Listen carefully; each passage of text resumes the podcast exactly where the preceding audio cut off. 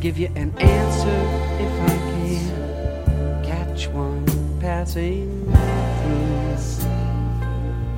It feels right for you.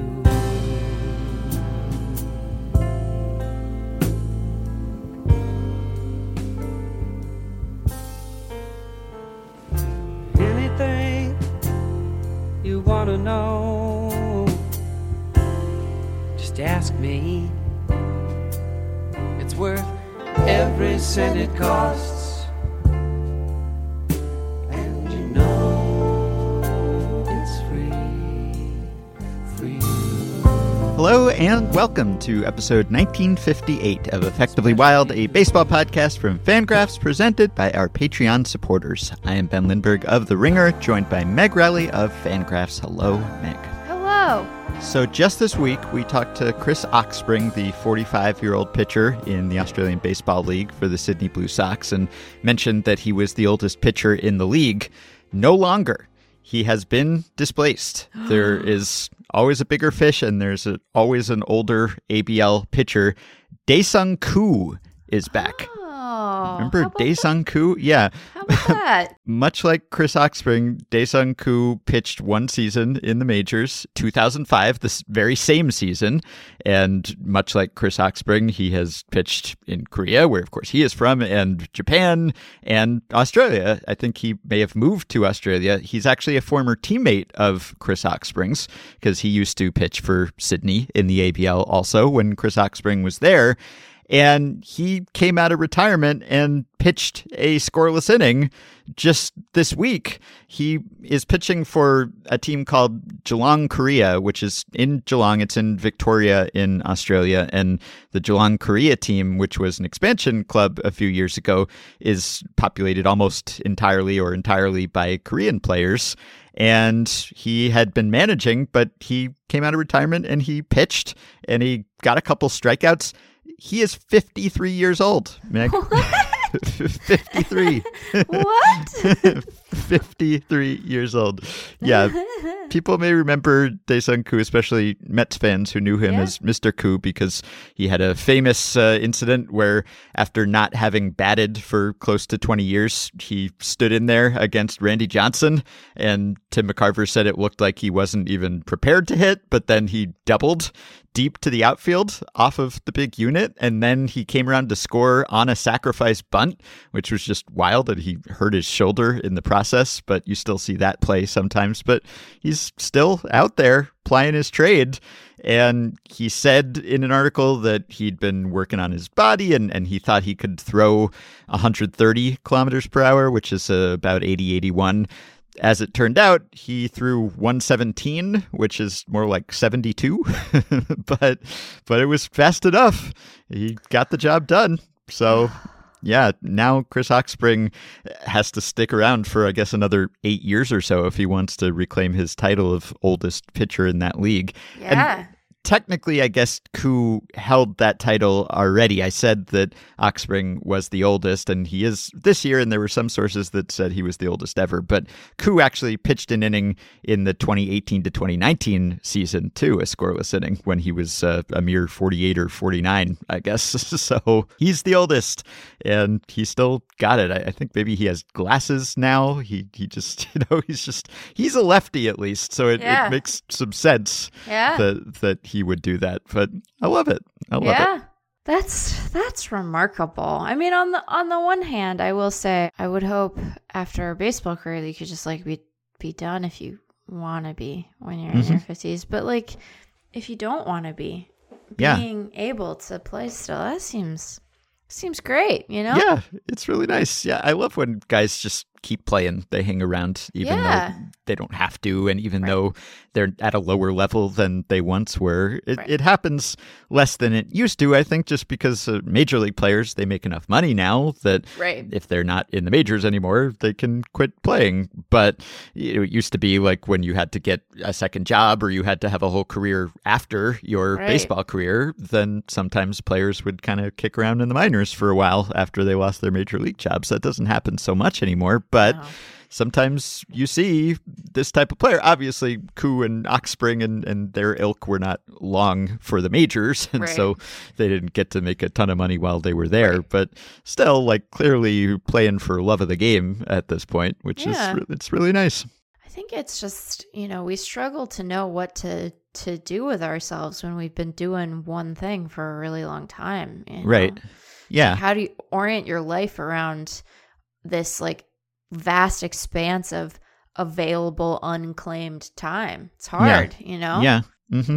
And it can be, I guess, sort of sad at times if someone can't make that transition, right? right? And and their playing career is taken away from them yeah. and they just don't know what to do with themselves and yeah. they don't really find a niche. But if you can keep playing and keep making a living around the world, especially if, if it's your home or your adopted country and you get to have your family with you and everything, and you just get to come out of retirement and school players who are twenty or thirty years younger. younger than you from time to time.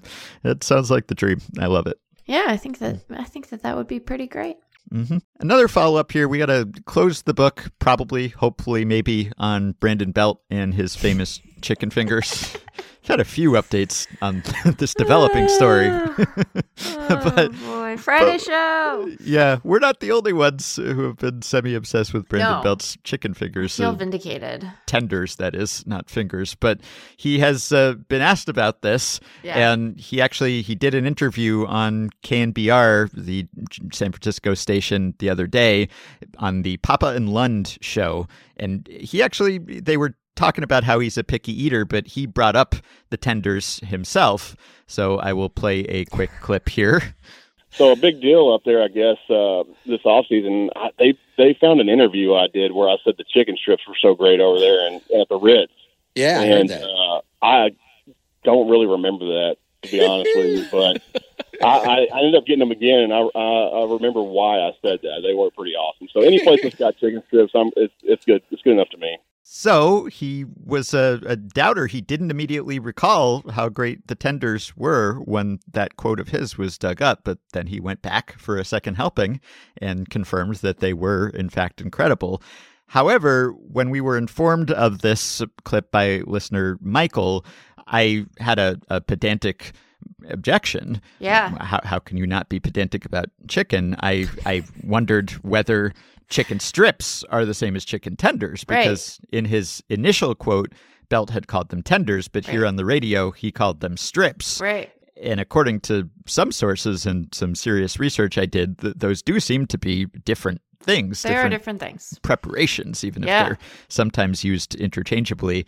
And I got confirmation of that, and I've got another clip here because the Tim and Friends show on Sportsnet, so this is a, a show that is recorded in Toronto, I believe, and they actually brought on the executive chef from the Toronto Ritz-Carlton the other day to serve them the chicken tendies in person and confirmed that they really were as great as advertised. Did they call and, them tendies? No, I don't think they did call them tendies. I, again, tendies. I'm just editorial. Here, sure, but, yeah. but they actually asked, because maybe someone had brought this point up to them before while they had the chef in the studio, they actually confirmed that tenders are, are different from yes. nuggets or strips or other preparations. So here's a, a quick clip. The second voice you will hear is the executive chef of the Ritz confirming as much. So who's going first? So, P J wrote in, hold on, and I want to get the executive chef. Hurry! All right. Nuggets and strips are most often the same stuff, ground up frozen breaded chicken. The tender is a part of the chicken breast, an unprocessed piece of meat. They're not the same. Is that a good explanation yes. of what the difference between a nugget and a tender is? Correct. Okay. Yeah, these are tenders. These are tenders. Yeah, they're whole pieces of chicken. So there you have it. So they yep. are, in fact, tenders, and they are, in fact, great. Yeah. I mean, I just, uh, it would be such a weird thing to be a baseball player. That's an obvious statement. Allow me to say more. You know, it's like you make this offhand remark. You probably don't, I mean, clearly think another moment about it until It is presented to you as like an organizing fact of your psychology and one of the bigger decisions of your professional life. And two yeah. weirdos talk about it on their Friday show. And the chef gets to go and like be on the radio. And the reputation of a hotel kitchen is on the line. Yep. We have... It's such a weird, it's a weird life that they live, you know? It's a really Arguably... weird one. Blown out of proportion, the impact. We've never that, done that before, the, very the, first time. That the, the tenders have played in his decision-making and his happiness about being in Toronto, but it's a source of some fascination, clearly, not just for us. I mean, at least the at least when he had them again, he was like, yeah, you know, now yeah. that I've had them again, I realize why I said that. I remember right. them to be good. So I was right the first time, yeah. You know, at least he didn't come back and say, you know, those are kind of yeah. overrated, because sometimes you think... You think you know a thing, you know? Yeah. And yeah. You, you have it on vacation somewhere, maybe. And then you go back and you search for it and you find it again. Mm-hmm. And then it kind of underwhelms because it, you know, wasn't really, it wasn't really about the tenders, Ben. It was right. about the great vacation you had. And that's yeah. really what you're tasting in your memory is the great vacation. But no, exactly. he had them again and...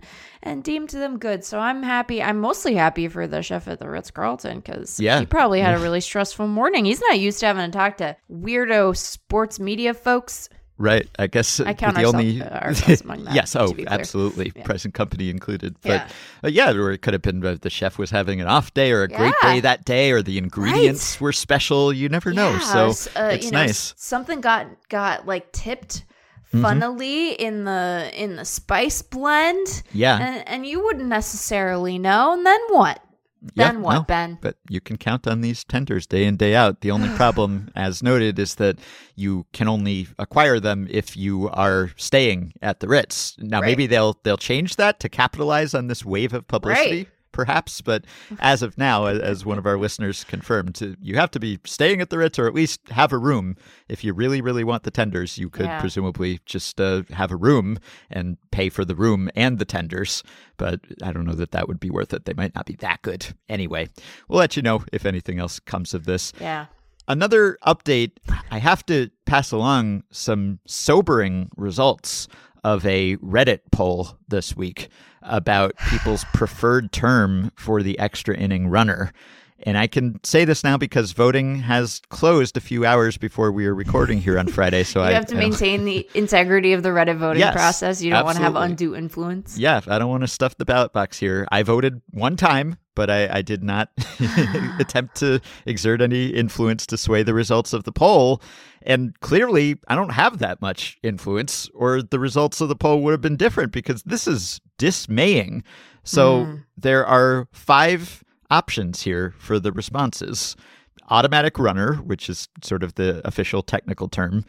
Ghost runner, which, as we have talked about ad nauseum, is an absolute abomination and a crime against the language, because that is not what the extra inning runner is. That is an entirely different type of runner, as even dictionary dot com has acknowledged under pressure from me. Then, of course, there's zombie runner, our mm-hmm. preferred term, Manfred Mann, and other. Now, I, I hate to report that Zombie Runner finished second to last, barely ahead of Other. We could barely beat Other. Yeah. Now, the good news, the silver lining, is that Ghost Runner did not win. So it goes Manfred Mann, Ghost Runner fairly close behind Manfred Mann, then a big drop to Automatic Runner, then a small drop to Zombie Runner, which got only four hundred fifty-nine votes out of almost six thousand, and then Other after that. So uh, this has thrown me. This has shaken me, because I thought we were making more progress than this, especially on the baseball subreddit, which I, I think of as a very effectively wild friendly place. Yeah. We, we get shouted out there. I mean, the, our people are there, a lot of our people. Yeah. I, I don't know whether the results would be even worse if you were to do this offline right. with kind of casual, you know, real life baseball fans, not extremely online ones like us, but I, I'd imagine that it might be even worse in, in that group. So the fact that Zombie Runner did this poorly in this poll, it has really upset me. And, you know, there are people who uh, have noted that we would be upset about this in the comment thread. The uh, people noted that the sub needs to listen to more Effectively Wild. Someone posted Ben Lindbergh in shambles, which is true. I am. I was in shambles. So this is this is tough. This is a real wake-up call for me. The the market penetration of Zombie Runner is so low. And look, I, I favor Manfred Mann over Ghost Runner because at least it's not the wrong term. It's not a pre-existing term that is something different from the Zombie Runner. But look, I, if people like that, I mean, when I heard Manfred Mann for the first time, I, I chuckled. I thought, okay, that's clever. You know, I, I don't dislike Manfred Mann. My objections to Manfred Mann are along the lines of, first of all, I'm not sure that everyone would get the reference, although the fact right. that Manfred Mann is so popular in this poll suggests that maybe they do. I don't yeah. know. I mean, I, in my music collection, I, I have a whole lot of Manfred Mann. I have like not just Manfred Mann, the band, but but multiple other bands that Manfred Mann was in that Manfred Mann lent his name to. So, I mean, I'm probably in one of the top percentiles of Manfred Mann awareness. And I guess baseball, you know, has a, an older audience that would maybe be more savvy about Manfred Mann. Right. But still, I'm not sure, like, beyond Blinded by the Light, like, how many, you know, Manfred Mann fans there are out there these days. So, so there's that. And then there's also the fact that Manfred didn't invent the extra inning right. runner, right? He he implemented it in the right. majors, a crime for which he should be punished in perpetuity. And you could say that he should be saddled with this. Like, it yeah. should be his legacy. Like, we should hang this around his head, Manfred Mann. It's like shaming him.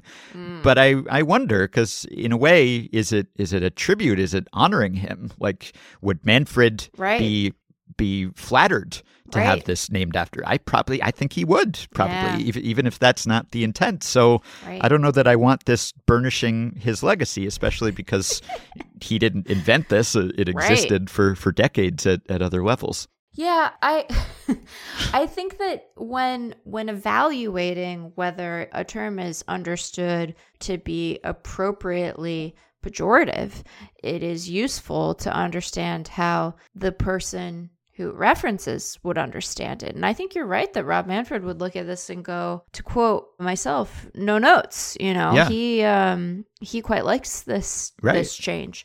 So I think that unless we shift it to Manfred Mann, parentheses, derogatory, mm-hmm. I think we're not conveying the great sense of betrayal, you know, yeah. more than anything that we experience when watching this. And so given that it does not communicate that feeling, I think that Zombie Runner remains remains good as and the best option, really, right. because it is clarifying. It does not replicate a term that has a prior long-standing definition. It, I think, will stand the test of time. Like, if we if we go with Manfred Mann, even not caring that he won't know that we are saying, how dare you, right? That the tone is, mm-hmm. rob your baby, that sucks, you know? Yeah.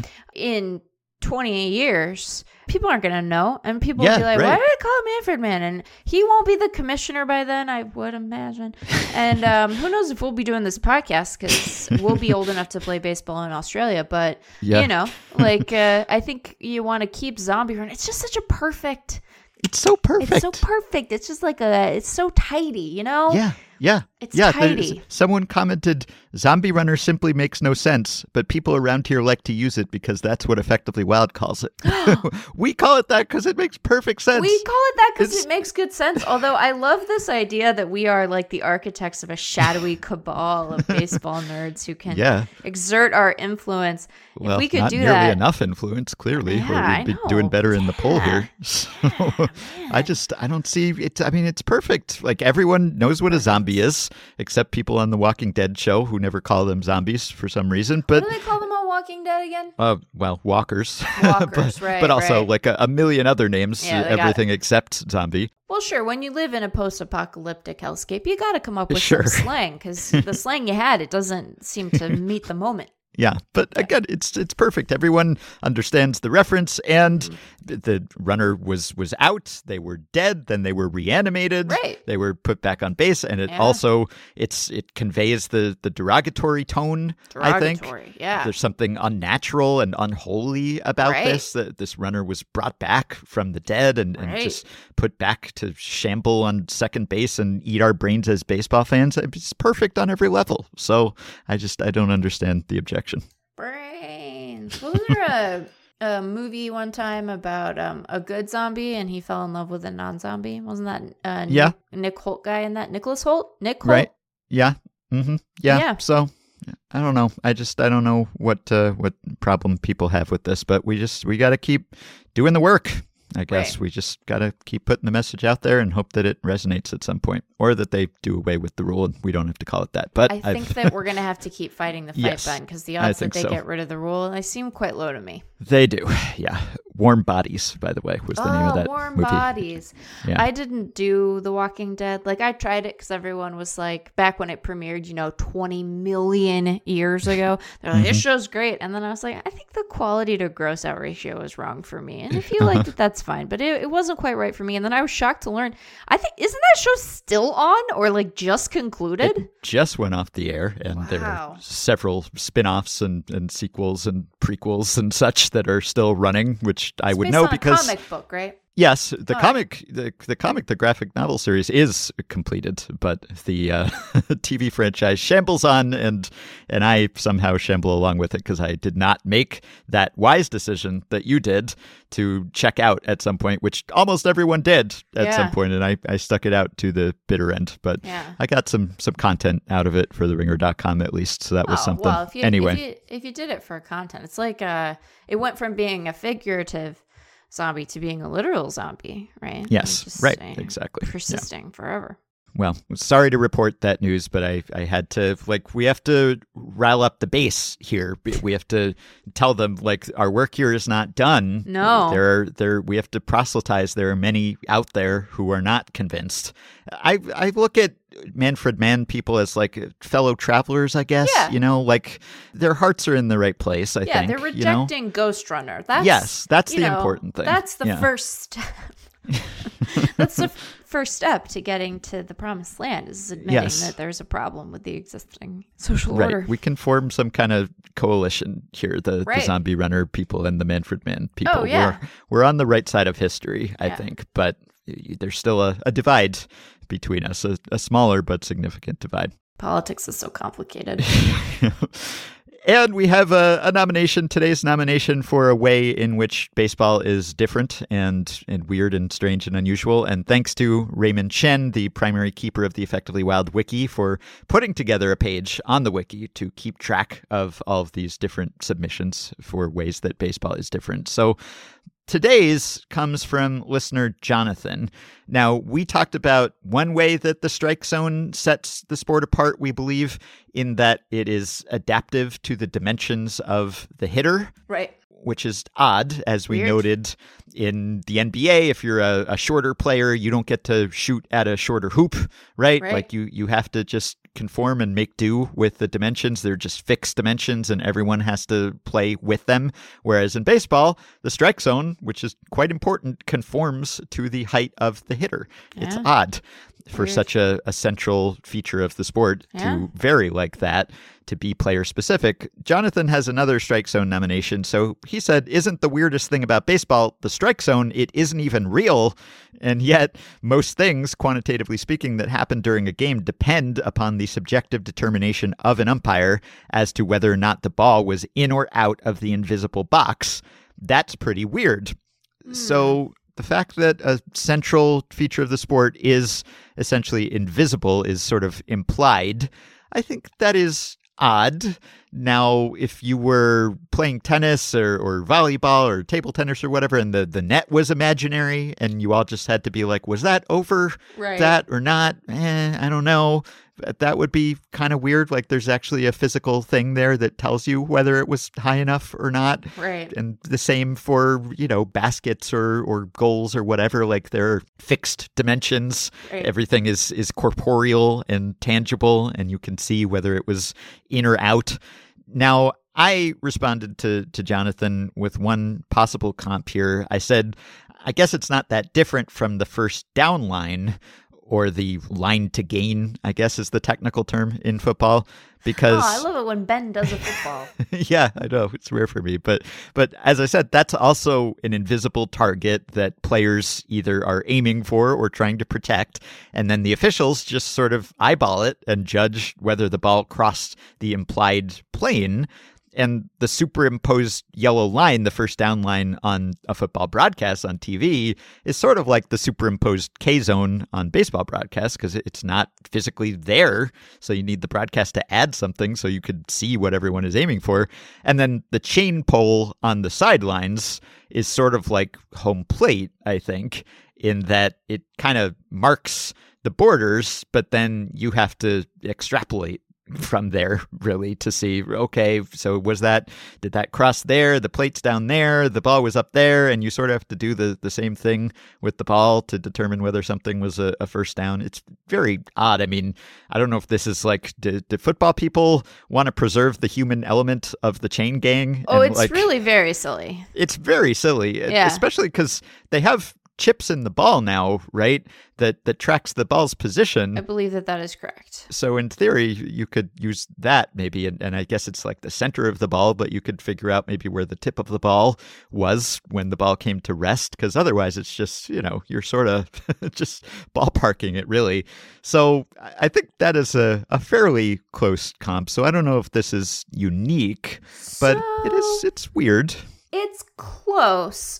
I would maybe say that the that home plate is maybe less akin to the chains and more akin to the field markers, mm. right? Like, you're right that the the line that we see on T V is superimposed by the broadcast. It's not like it's on the field. Right. But yeah. It is in reference to... There's a there's like a pole, right? Like a chain pole that's well, on sure, the sidelines. Well, sure, but you're also using like the markers on the field. Like you're using the yardage markers yes. on the ground, right? That they paint True. on.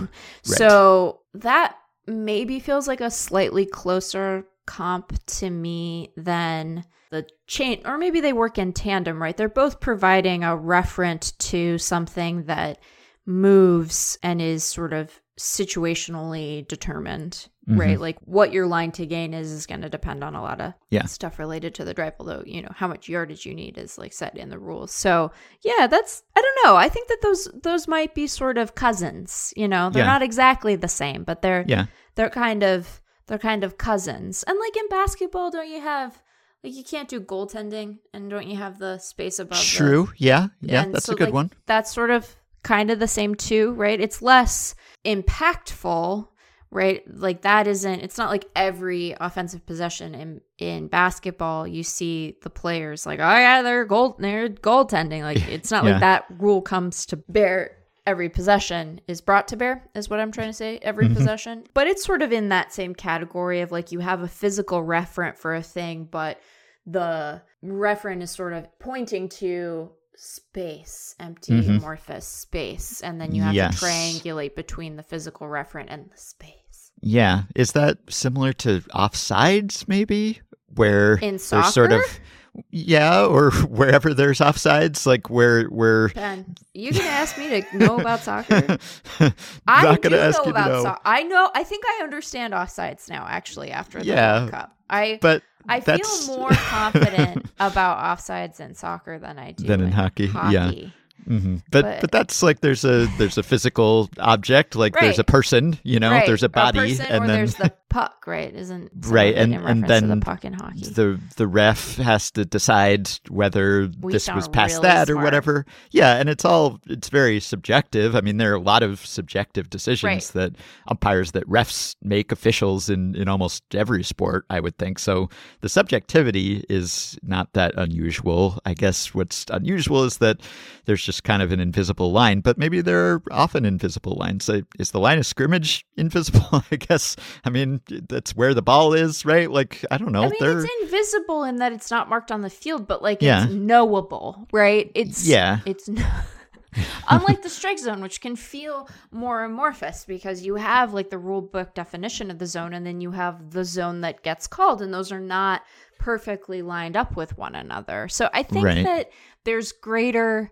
So in this respect, in this respect, baseball remains sort of singular in that it is less reliably knowable, right, mm-hmm. than it is in football. And you know, we have all experienced, you included, huge football fan that you are, watching a game and being like, that measurement was wrong, or like that spot was bad.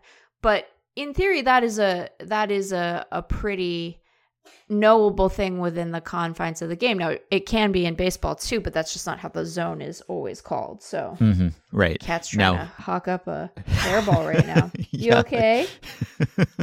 I don't know if you can hear that. She seems yeah. fine. It's always great anyway. when, when one of your cat's uh, guests on the show. Yeah. Yeah, every now and again. Mm-hmm. Sometimes yeah. my, my dog, maybe my baby, who knows, yeah. just all sorts of, of creatures, small, cute creatures just appearing unscheduled on the podcast. Yeah, but to, to throw up. I, I guess if we get RoboZone, or at least partial RoboZone, then that obviously that takes some of the subjectivity out of it, though not the invisibility. Still, it's sort of implied, and, and you kind of have to just divine where it is based on right. your own sense of the strike zone, and, and you're seeing many pitches. Right. So it's still sort of unusual. There's something there. We can we can add it to the list. Yeah. Thanks, Jonathan. And uh, and people write in to respond to any one of these that we talk about, which is good. That's uh, the point. But we talked about the multiple surfaces on the field, the grass and the dirt, and how you can go from one to the other or even be on both at the same time.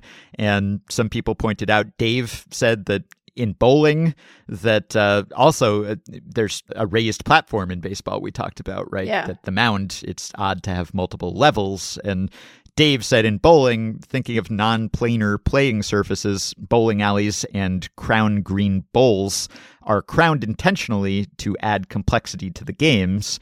And John also wrote in to say, well, I'm not sure this technically counts in bowling. Oftentimes the person bowling will step onto a six-inch raised surface to bowl while his team and the opposition is waiting. This struck me as a, a parallel to baseball in that the remainder of the players are waiting their turn at offense as only one can attempt to score points at a time, and also that the person throwing the ball is on an elevated surface. I guess we didn't explicitly say this, but but maybe just the, I don't know if this counts as one, but sort of the the one-on-one nature of baseball is weird for a team sport. Obviously, it's it's par for the course for an individual sport.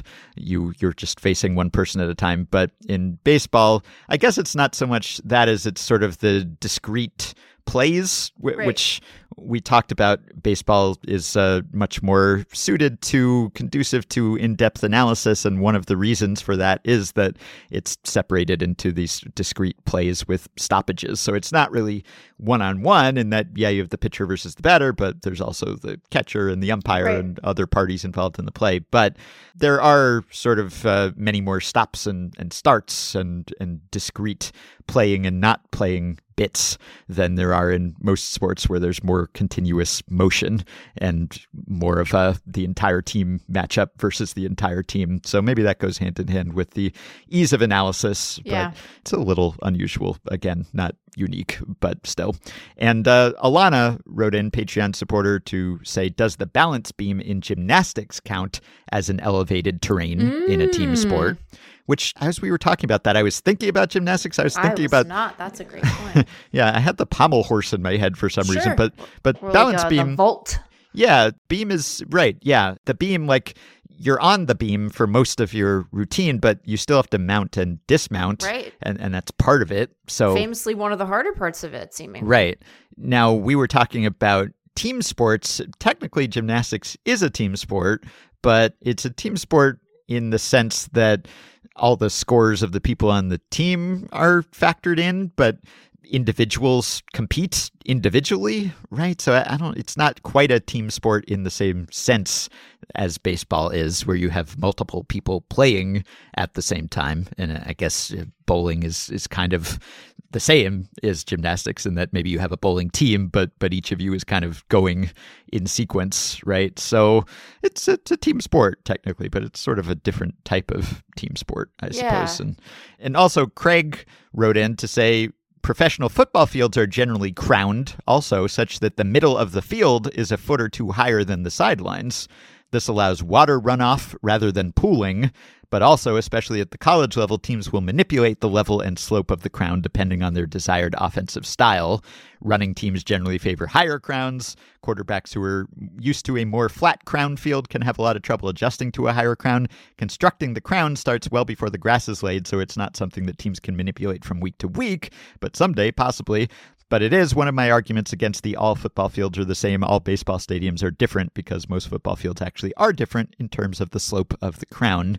And baseball fields are somewhat sloped too for, for runoff or for similar reasons to favor a certain type of offense or defense. So that sort of thing happens. The length of the grass or the slope of the lines uh, to encourage or or suppress bunting, that sort of thing has happened in the past. So that's a good point too. And and lastly, friend of the show of The Ringer, Zach Cram, he wrote in to, to tell me about a sport that I was not aware of. It's a Japanese sport called botaoshi. I don't know if I'm pronouncing that completely correctly. Pronunciations varied from botaoshi to botaoshi on videos I watched. But this is a, it's like a capture the flag type game mm. that's uh, traditionally played by cadets at the National Defense Academy of Japan on its anniversary. And you have two giant teams with uh, like one hundred fifty people total vying for control of the opposition's pole. Yes, I said pole. And you have seventy-five attackers and seventy-five defenders. And there's a, a pole. And the, when the defending team's pole is uh, brought lower than thirty degrees to the horizontal, it starts out perpendicular, then they lose. So the match is like two minutes long. And if your pole gets tilted to a thirty degree angle, then it's all over. So you have people like climbing on the pole and other people who are sort of at the base, and people are climbing on them to try to tilt the pole, and it can get very violent. So this is maybe more obscure to American audiences, but there is a, a verticality to that too. I wonder if domed football stadiums are crowned. Oh, I don't know. Like, do they do they need to be? You're not worried about runoff, right? And they're an artificial surface most of the time. Anyway, yeah, yeah. lots of, mm-hmm. you know, the sports, it's they're a land of contrasts, Ben. Yes, they know? are. Mm-hmm. Yeah, that's the whole point of this segment. So keep them coming. And I wanted to just shout out some research I saw. Tom Tango has been blogging up a storm. Tom Tango of M L B dot com, who's always working on StatCast stuff at Baseball Savant. And he also is one of the co-authors of the book. And he has a site, tango tiger dot com, where he posts research, and he's been busy over there lately.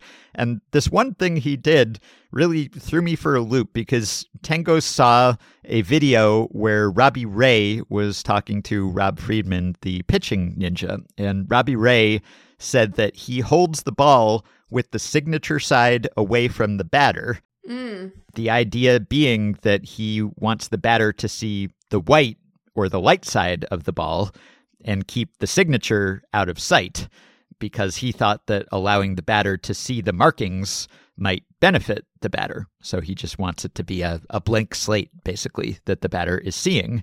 And so he will hold the ball differently depending on, on who he's facing, so mm. that they will see the blank part, the white part, instead of the signature side. And this is something that in the past I would have said, oh, that's a really interesting idea. I wonder if there's uh, some kind of competitive advantage here, whether pitchers are really deriving an advantage from doing this and others are not, and they should be, and they're just uh, giving away an edge here. And Tango actually answered this question, or, or was able to really look into this question in an in-depth way. And first of all, he found that it's true that Robbie Ray does this because StatCast can track the point on the ball that it spins around. So you can see the orientation of the ball. And he found that Robbie Ray, who's a lefty, when he throws to a righty, he does keep the signature in the dark side, as Tango called it, of his one thousand ten pitches to right-handed hitters, ninety-six percent spun with the signature in the dark side of the ball, invisible to the batter. Now, because of that, you can't really tell whether it's benefiting Robbie Ray or not, because he's doing that all the time. Right. If he were to do it sometimes and not at other times, then maybe we could see whether there's an advantage. But give us Tango, a control group. Exactly, right. But there are some natural control groups in that there are pitchers who don't right. vary this. Yeah. They they don't care. They just, uh, whoever is hitting, they will hold the ball the same way. So he found fifty pitchers among lefties who seem to just have the the signature, the Rob Manfred, just uh, randomly positioned. So Carlos Rodon, for example, threw seven hundred fifty-one pitches with the signature hidden and six hundred seventy-three with the signature in the light side of the ball. So it, it's just sort of uh, randomly varied, seemingly. And he found other pitchers like that. With Rodon, he pitched much better when the signature was obscured, which oh. is the point that Robbie Ray was was saying. And that's also true for the next pitcher with the most number of pitches thrown, Julio Urias. And Tango said for all six pitchers who threw at least eight hundred pitches, split about evenly between dark side and light side, each of them performed better in the dark side. So it sounds like, wow, Robbie Ray is onto something here. There's a, a hidden advantage. Then again, Tango writes the next six highest thrown pitchers after that did better in the light side, going directly against Robbie Ray's thesis. He said the overall average of these fifty pitchers does slightly favor keeping the signature in the dark side, but the median is on the light side. So basically, we're back to square one. He noted that there are fourteen lefties who throw with the signature predominantly visible. Mm. So there's no good reason to do that, maybe, but it might be a superstition or a comfort thing. But there's not enough evidence to suggest, really, that they should be doing something differently. And and he looked at righties against lefties, too. And so, you know, Garrett Cole, for instance, appears to have no preference. And when the signature is on the dark side, Garrett Cole does better. But Christian Javier is the opposite. He does better when the signature is visible. And on and on it goes. So it doesn't look like there's a very clear pattern here. And it could, of course, be true for individual pitchers or for Robbie Ray specifically. It doesn't seem to be true across the board.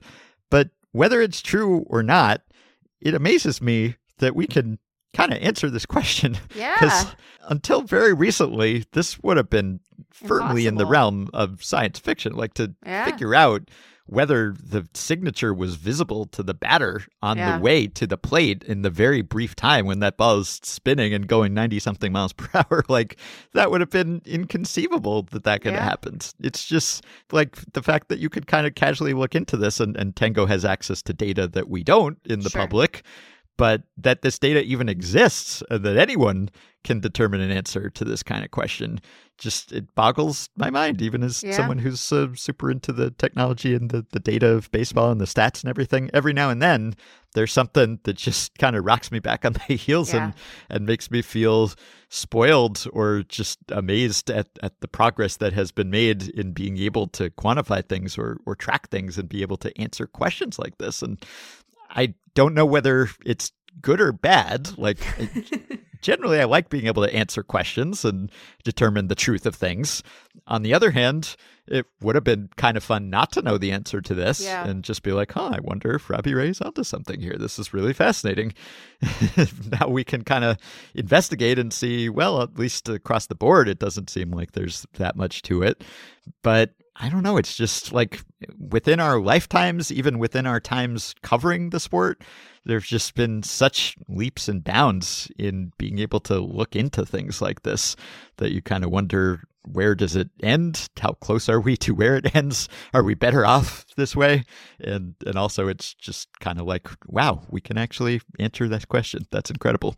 But what is the preferred logo orientation if you want to get Yordan Alvarez out? Yeah, well, there probably isn't one, I would imagine. Well, then what good are these answers at all, Ben? Yeah. What good are they? Yeah, I don't think there's one weird trick to get Yordan Alvarez out necessarily. But, but that's the thing. Like, I, I would have entertained the idea that this was one weird trick, that like doing this would be some significant advantage. And again, it could be on an individual level, but it seems like many pitchers uh, thrive not paying any attention to this whatsoever. But still, that the precision is available to be able to to see how the ball is oriented on its way to the plate. I don't know. Maybe I'm I'm coming off like a country bumpkin here, but I'm just like, wow, I'm just like slack-jawed yeah. about the fact that it's possible to investigate these things now. Yeah, I mean, it's pretty remarkable. It's a pretty remarkable thing. Yeah, and, and for some people, it's probably T M I, right? And right. It's yeah. like I don't, I don't want to break my brain thinking about things like this, right? It's just, it's too complex. It's, it's too nitty gritty, the minutia. I just, I don't want to have this on my mind. I'm, I'm overthinking it. I'm overloaded with information here. But it's there if you want it. You don't have to have it. So it's just, I don't know. I, I'm just marveling at this, even as someone who is uh, pretty plugged into the latest baseball advances. And uh, Tango also, he did a little study that surprised me and surprised him, which is that he was under the impression, as is Bill James, who has written about this too, that E R A on a career level, or at least once you get past a, a certain point, E R A tells you more about a pitcher than F I P does. Like we've talked about how F I P is more predictive of future E R A in a single season, right? And and we've talked about how I think, at least, that F I P isn't just a predictive stat. It's actually also a retrospective stat that right. tells you how that player performed right. as an individual, separated from some team factors and, and also sort of eliding some things that might actually matter at times. But but still, I think it sort of drills down on how that pitcher did as an individual, which is why it's more predictive of future results, because it's uh, more aligned with the true talent of the player performing right. there. Anyway, the idea is that E R A would be more telling eventually because F I P suggests that no one has any control whatsoever over batted balls and the ability to prevent them from becoming hits, right? It just uh, takes that out of the equation entirely. So if you're able to induce soft contact, for instance, then maybe that's a skill that F I P doesn't capture, that E R A, given a significant enough sample size, would be. And it's not just that. It's like your ability to hold base runners well or not well, or pick runners off, or field the position yourself, or throw wild pitches, or again, get weak contact and ground balls, and maybe pitch situationally if you have some ability to do that. And so Bill James and Tango, they both assumed that if you look at a, a big enough sample, that at some point E R A would be more predictive of future E R A than F I P is. And it turns out, according to Tango's research, at least for the period that he looked at, nineteen ninety-eight to twenty twenty-one, that that never actually happens, that E R A never outperforms F I P in its ability to predict future F I P, that that F I P is always more predictive and, and more telling in that sense than E R A is, which surprised him and surprised me. And he did the same thing with BABIP, and it's uh, more or less the same deal, like just tossing the BABIP out with the bathwater. Like yeah. it, there are maybe certain times when, when that could cost you insight and information and discount what a, a player is actually doing. But on the whole, it certainly seems like not even factoring that in just uh, tells you more about the player's future performance, at least, than factoring it in, which is odd. Yeah, it's, yeah. All right. So we do have some emails uh, we can do here, and uh, maybe a little stat blast at the end, and uh, pass blast as always, but we'll see how many emails we can get through here. I guess I will start with a, a pedantic question. How can you not be pedantic about baseball questions? This is from Jamie in Richfield, Minnesota, Patreon supporter, who says, I've been stewing over this a while and have finally decided I needed to unburden myself. You've come to the right place. Back in episode eighteen fifty-seven, you rightfully mocked the quote-unquote home run robbery by Aaron Judge of Shohei Ohtani. Judge, in that instance, did not take away a home run. But more importantly, Jamie suggests, Judge did not commit robbery. Now, we have talked about the idea that we look at these things, these uh, robbing hits, taking away hits, because we tend to view the sport from the batter's perspective for various reasons. But Jamie's suggesting that robbery is just the wrong term here. He quotes from the New York Penal Code that defines robbery and says that robbery is forcible stealing. A person forcibly steals property and commits robbery when, in the course of committing a larceny, He uses or threatens the immediate use of physical force upon another person for the purpose of preventing or overcoming resistance to the taking of the property or to the retention thereof immediately after the taking, or compelling the owner of such property or another person to deliver up the property or to engage in other conduct which aids in the commission of the larceny. So, Jamie suggests, if Aaron Judge were guilty of what he was alleged to have done, he would have been committing larceny, not robbery. Can we please, please stop calling the taking away of home runs robbery? He stole a home run, okay. He took something that belonged to someone else. Stealing something is committing larceny. The definition of larceny is a person steals property and commits larceny when, with intent to deprive another of property or to appropriate the same to himself or to a third person, he wrongfully takes, obtains, or withholds such property from an owner thereof. And Jamie says, whew, this was cathartic. Who knew pedantry could be so liberating? Thank you for letting me vent. So he's saying that even if they're stealing something, even if they're depriving the person of something, they're not doing it forcibly. They're not using physical force or threatening physical force. There's no violence being done here. It's just larceny, not robbery. Okay.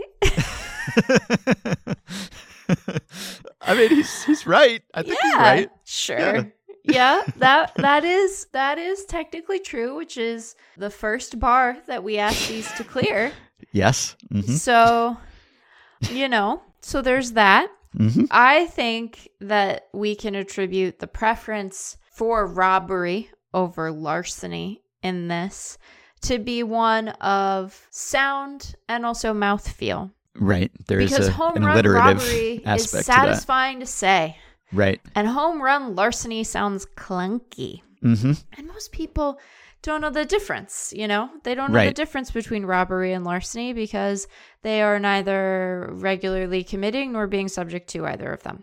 Right. So, mm, you know, I mean, yeah. and also when it comes to Aaron Judge, if one is ever going to make an argument for robbery on technical terms, isn't he an imposing figure? Isn't yeah. he intimidating? An implied threat just, right. just by his very being in person. Yeah, yes. Like the wall, the outfield wall in Yankee Stadium is like, enough, I submit. So mm-hmm.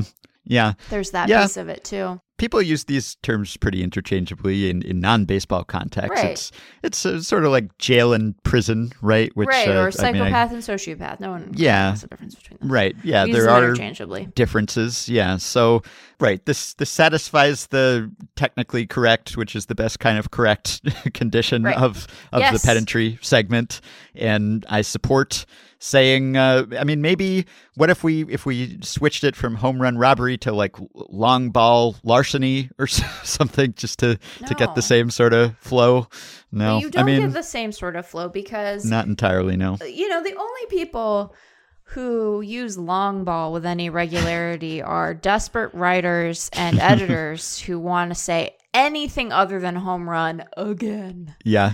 So, you know, big fly larceny. Yeah, no, I, I guess home run robbery is pretty cemented in the lexicon, and, and I do enjoy saying it. But Jamie has a point here. So we have let him air his grievance. Yeah. And that's, I think, what our, our most valuable service yeah. is to the, the pedants who write in here. Yeah. I mean, like, I think that most people, rather than expecting to, to affect real change, are wanting to vent the spleen, as it were. Right. Yeah. When I complain about Zombie Runner, I do right, expect no, to affect real change. You're engaged in a political campaign. Yes. Yes. Right? Yeah. Importantly yeah. different, you know. Yep. All right. A uh, couple little service journalism type questions here. So, Brian asked us a finance question, but a baseball finance question. He said, when calculating the competitive balance tax, and I, I think as we speak, it's the day when teams have to pony up for their competitive balance taxes from the previous season. Brian says, when calculating the C B T, the average annual value used to be a straight division of the guaranteed contract value divided by the years. But now we're seeing reports that various contracts, including Rafael Devers' extension, have the A A V lowered by deferred money. Alex Speer reported that the C B T number for Devers' ten-year three hundred thirteen point five million dollars extension, if you want to call it that, is just over twenty-nine million dollars. So that's a little bit different from what you get when you divide three thirteen and a half by ten. I asked Alex about this. I just went straight to the source because uh, Alex Speer, he knows a lot of things about baseball. And he told me that, and you might know this as a, as a C B A reader, but he said that the average annual value has always accounted for more than just the size of the guarantee and the number of years. Yeah. Deferrals have always been a factor, lowering the net present value of deals, thus resulting in a lower A A V. Deferrals peg Mookie Betts' deal as having an A A V of less than twenty-five million dollars per season. Chris Sale is driven down from twenty-nine million dollars to about twenty-five point six million dollars. Option structures, likewise, have long factored into average annual values the language surrounding the calculation of A A Vs in every C B A since two thousand seven to eleven, when I first really started digging in on this shit for reasons that I still don't fully understand. Has been incredibly dense and complex. Yes. Reporters and the public just hadn't paid as much attention yes. to the nuances as Correct. They do now. Yeah. Correct. I think that as per usual, as expected, Alex is right. He mm-hmm. very often is. Yes. I think that most fans, to the extent that they had a sense of team payroll at all, historically have been concerned with real, quote unquote, real payroll. Not C B T payroll, right? And so they have they have mostly cared about that stuff. They haven't cared mm-hmm. about the luxury tax payroll because it was less central to our understanding of the likelihood of any given team signing a free agent or keeping a player they might be considering non-tendering or anything like that mm-hmm. than it is now. And now it's quite central. You know, I long... I long for the days, Ben, when we could know a great deal less about the luxury tax situation of a of a given club uh, mm-hmm. and have it be so intrinsic to our understanding of just like how likely a team is to play or not play in the free agent space, for instance. Mm-hmm. But it is clearly driving the decision-making in a great many of the league's front offices. So right. we have to know these things, Ben. Mm-hmm. We got to yes, know these things. And then you're sitting there and you're like, you got these, you got all kinds of stuff besides salaries and even benefits that can go into determining that number, right? Yeah. You know, mm-hmm. all kinds of fun, fun little thises and that's. So, yep. Here's another the more you know kind of question from Sam, Patreon supporter, who says, I'm a lifelong Guardians fan and often find myself at odds with some of the consensus sentiments the fan base shares. I constantly see fans defending ownership as well as bad game calling by Terry Francona on the grounds that their regular season winning percentage has been good in the mm. Francona era. After years of listening to this podcast, I've been able to take off my fan goggles and view baseball through a macro lens instead, and I think the regular season winning percentage argument is complete B S. Mm. Well, I would say, I mean, the Guardians, uh, they have been more successful than one would think based on what they've spent, right? Yeah. At least uh, very recently. They've done quite a good job of developing players and, and winning trades, et cetera, and being competitive perennially one way or another, if not uh, necessarily one of the best teams in baseball in most years. Sam continues, the A L Central has been one of the worst divisions in pro sports for most of Francona's tenure. I believe a lot of their success, both in terms of playoff appearances and overall winning percentage, is bloated by being lucky enough to be in that division. Okay, there's uh, some validity to that, I suppose. I mean, I guess teams maybe tailor their effort level to their surroundings to some extent. So if you're in the A L East, then, you know, you got to pony up to compete with the big dogs. If you're in the A L Central, you might have less incentive to. Continuing with the every team plays every team schedule rolling out this season, though, is it possible to determine which teams compared to their twenty twenty-two schedule will see the biggest increase and also decrease in difficulty? I wish I could answer this myself, but I'm a data dummy. Well, you can, I think, and in fact, Mike Petriello has. Today, as we discuss this, he has uh, saved us the trouble of trying to figure this out. So Dan Szymborski, he took an initial look at this back in August yes. using the twenty twenty-two right. schedule Correct. And just saying if we had had the more even schedule that year, then what difference would that have made to certain teams? Mike is looking at the more balanced twenty twenty-three schedule and is saying, what's the difference in terms of uh, playoff odds or just strength of schedule, I suppose? comparing the twenty twenty-three balanced schedule to a hypothetical twenty twenty-three unbalanced schedule that we might have had if not for this change. And the results uh, sort of surprised me, I think, because I, as uh, as Sam was, I was sort of anticipating that this would hurt the Central teams, right? Because uh, we've we've said as much or suggested right. as much, right? Because, you know, Central teams, they will have to play tougher opponents, one would think, or they would have had to. And Mike concludes, I mean, first of all, it's not that huge a, a difference in terms of the expected strength of schedule or, you know, projected uh, winning percentage of, of your opponents collectively. It's not that huge a factor, but to the extent that it is a factor, he found that in the American League, it will benefit the entire A L East and the entire A L West. Okay, he found that it won't actually matter much for the A L Central. So it, it will help the other divisions. Mm. It won't necessarily hurt the Central, I guess, in the sense that for seeding and that sort of thing, it, it might hurt them if it's benefiting the other divisions, but but not that division. But he concluded it'll hurt no one meaningfully. He wrote, by this method, all ten teams in the East and West will benefit to the tune of between fifteen and thirty points of opponent strength of schedule. So the way to read that is like this. The Orioles would have had a five seventeen projected opponent schedule strength, the hardest in the game. Now they'll have a four ninety projected opponent strength of schedule, the ninth easiest. So that's a boost of twenty-seven points for them. He writes, it makes all the sense in the world that the A L East teams would be pleased because it's baseball's toughest division, and now they get to play less of one another. So the Blue Jays, for instance, get to slice off twenty-four games against the East.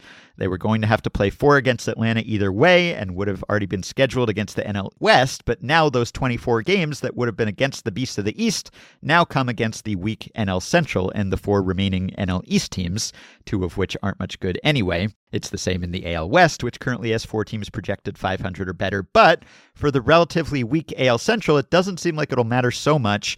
That's because these five teams had already been scheduled to face the N L East in twenty twenty-three, so those games aren't new, and instead they'll pick up games against the equally weak N L Central and the N L West, which features a somewhat depleted compared to previous year's Dodgers squad and the very poorly projected Rockies. So he says we project these five teams with almost no change at all. So it was already hard to see a Central team winning a wild card given the strength in the East and the West. And yeah. I guess this exacerbates that, but it's it's maybe not as dramatic as one would have thought. Now, in the National League, he says it'll help no one meaningfully. It won't matter much for the N L Central or the N L West. It'll hurt perhaps the N L East. So the N L East benefits in a similar way to the A L East. If you take the Mets, for instance, they would have played sixty-six games against the N L Central and West. Now they're playing sixty-four, so there's not much difference there. Same for the four games against their previously scheduled interleague opponent, the Yankees. But instead of playing seventy-six games in their own division, it's now only fifty-two. And that's something of a wash because while they do get to avoid the strong Braves and Phillies more, they also lose the benefit of playing the weaker Marlins and Nationals right. as much. So those missing twenty-six games have to go somewhere, Mike continues. A dozen of them come against the A L East, fifteen more come against the A L West. That sounds harder. In the Central, almost identical to the A L Central, not a strong division. They were already going to play the A L West in twenty twenty-three. So the trade is uh, in-division games for more games against the A L East, which is a bad thing, and the A L Central, which is a good thing. And that's almost a wash, too. And then the difference is the N L West, which doesn't benefit as much as the A L West might. That's in part because it was already scheduled to face the difficult A L East this year. And so twenty-four of the in-division games will be against the A L East, which is a bad thing, and the A L Central, which is a good thing. And that kind of comes out in the wash, too. So he notes that it might help the wildcard contenders in the Central and West in the N L, who were staring at a Mets, Braves, Phillies trio and wondering if two of the three wildcard spots would already be spoken for. The road out of the East just got slightly harder. So that's what it boils down to, just using projected team strength. So I like the balanced schedule, just yeah. conceptually yes. and, and fairness-wise and, and even-handedness-wise. It's more balanced, at least, so I think that's progress. But in terms of uh, swaying the results, it may or may not by any great extent. And if you want more Guardians content, check out our very long prospect list. Oooo. Yeah, went live at FanGraphs today. Oh boy, there's some good good baseball players in that system, Ben. Good yes. players.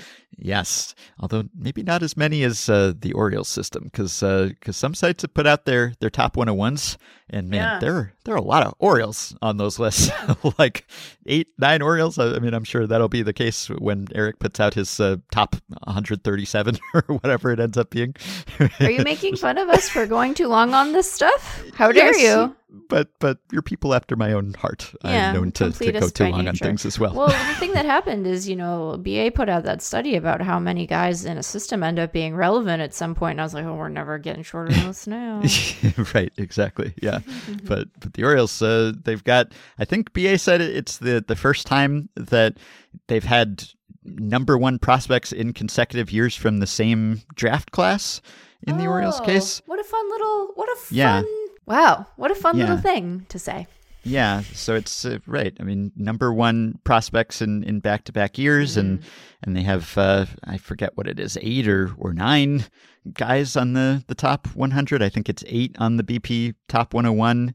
I, yeah, it's actually both lists uh, have eight right. in the top one hundred or, or top one oh one. It's, you know, they haven't really made any moves of great significance this offseason, but no. at least, you know, they have a lot of really good prospects, and, and a lot of them are, are quite close to the majors. So yeah, Nathan Ruiz of the Baltimore Sun, he tweeted and, and wrote that the Orioles are the first organization to have one draft class produce consecutive number one overall prospects in the thirty-three-year history of Baseball America's preseason rankings. And they have eight in the top one hundred, and seven of them have reached triple A. So yeah. it seems like a pretty positive sign. yeah, yeah. All right. Zeke asks, if a team composed entirely of normal talent level baseball-playing fifteen-year-olds could field as many players on defense at a time as needed, what would the minimum number be that could hold an M L B team to a number of runs that is not eye-popping? How many more fielders for a team of ten-year-olds? How oh many more gosh. for a team of five-year-olds? So this is this is basically like the home run derby scenario. Yeah, I was going to say. When you just have a bunch of kids, kids on the field, the outfield, shagging flies and yeah. colliding with each other. So like if yeah, you could they just do sometimes really do. run into each other, don't they? Yeah, it's sort of scary. But mm. if you could just uh, pile a bunch of fifteen-year-olds onto the field, or ten-year-olds or five-year-olds. The thing is, below a certain age level, I don't think you're actually helping right, when you put yeah. more players on the field. You might yeah, be you're... hurting, right? Because right. they're just going to run into each other, and they're not going to know whose ball it is. Right. There's a certain age also at which, like, the talent level is just the capacity to field cleanly and right. throw and record an out. Yes. Like, you could have as many five-year-olds as you want. Yeah. None of them is going to throw out M L B player, right? right? I, like, I mean, so no, it just, not. it wouldn't help. There's no, no, no quantity, no. I don't think, of, of five-year-olds. Like, you could have a five-year-old on every square inch of the field, and they still probably would not make the catch, and they would fumble the ball, and then they would run into each other. And even if they fielded it, they would not be able to make the throw unless they happened to be standing on the base, basically. So I just, I, now when you're fifteen, right, you know, there are some pretty competent fifteen-year-olds right. out there. so yeah, there, there are guys who are, you know, they're not far from being drafted, depending on, right. you know, when they engage in that process. So the place you'd really see the problem, I think, even at that stage, would be on the pitching side. It wouldn't, yeah. it's like, forget the fielding part. Like, you're just, you're probably, even when you're doing your very best, like, approximating a batting practice fastball, probably for right. a lot of for a lot of them, not for everybody, right? Not for the guys who might end up getting drafted, but if you just were to pick a representative, you know, yeah, yeah. The question said right. normal talent level, right? So if you have the the best uh, prospect, pitching prospect in the country, who can throw ninety something, right? Then, then that's maybe. maybe a little bit different, yeah. But, then maybe, but otherwise, I think you're looking at a lot of true to outcomes situations where you're just walking everyone and then giving up a bunch of bombs. Right. So, so, so a fifteen-year-old, again, it's an average talent level baseball right. playing fifteen-year-old, but right. but a fifteen-year-old can can make a catch on a routine sure. fly oh, yeah. at least, yeah, right? Yeah. So, so and if they can you had probably zip the ball across the infield with with reasonable accuracy. I don't know yeah. if it'll come if... with as much oomph. right? Yeah, it might not come with the requisite right. force, but I think you'd you'd be able to to do something, whether it would be in there, you know, I don't know, but yeah, I kind of, I mean, uh, a grounder to like third or short with a major league player running, even if it's not a particularly fast one, and the arm strength of an average fifteen-year-old and the, the fielding mechanics. I, I still don't know how often you would actually be able to throw someone out. I, I would accept never as the answer potentially, but right. if you were able to blanket the outfield with fifteen-year-olds and like space them out enough that they don't run into each other, but but enough also that a ball is always within range of someone, then I think you would catch a lot of balls. Like if, if you had, I don't know, like a, a an eight or, or ten player outfield or something like that, and everyone can kind of catch a routine fly at least. And almost every play would be routine if you had enough outfielders, because no one would have to go that far to make the catch if they actually coordinated, which they wouldn't probably. But, and we're just talking about holding an M L B team to a number of runs that is not eye-popping. hmm. Yeah, I'm going to say you need to double the number of fielders at least. And there's a point of diminishing returns, and then there's a, a point of you're actively harming yourself and backfiring right. by by putting more fielders on the field. So I don't know exactly where the sweet spot is. And I think you could at least keep balls in the infield if you're stationing someone at, at the infield holes, right? So that even if they don't have great range, they can at least maybe knock the ball down most of the time. And even if it gets through the first line of defense, like you could have intermediate, you know, not infielders, not outfielders, but like pitcher's helper types and then like shortstop helpers, you know. So like if someone does an ole and it just goes through their legs or something, then maybe the next guy gets it. So you could probably do a pretty good job of of minimizing hits to the outfield, I would think. Yeah. I think that that's right. Yeah. Yeah. You're not going to score any runs. Oh, gosh. oh, oh God, no. Oh, oh God, but, no. But this is just about suppressing right. the, the big leaguers' runs. So, right. hmm. Hmm. yeah. And then there's the, the pressure and the intimidation. That's going to be a factor here, too. Just the anxiety of uh, going up against big leaguers. These players have not been through the, the crucible of right. clutchness at lower levels. So, yeah, I'd say if you could if you could double the number of fielders and probably just, yeah, just like stagger them, just like kind of uh, so that one is behind the other. They're not necessarily getting in each other's way, but it's just kind of a contingency plan. It's like layers of redundancy. If it gets past one guy, then you yeah. can minimize the damage. Right. Thing is, they might just hit so many home runs that you'd be out of luck there. Because uh, no matter how many fielders you have, if you hit it over the fence, you're sort of screwed. Yeah. So that's that's going to be a problem. Yeah. Yeah. Ben, I'm here to tell you, it would all be a problem. Yeah. Oh, definitely. Yeah. Maybe they could like stack themselves up mm-hmm. on each other's shoulders and like they could grab home runs. Oh, wait. Or commit larceny?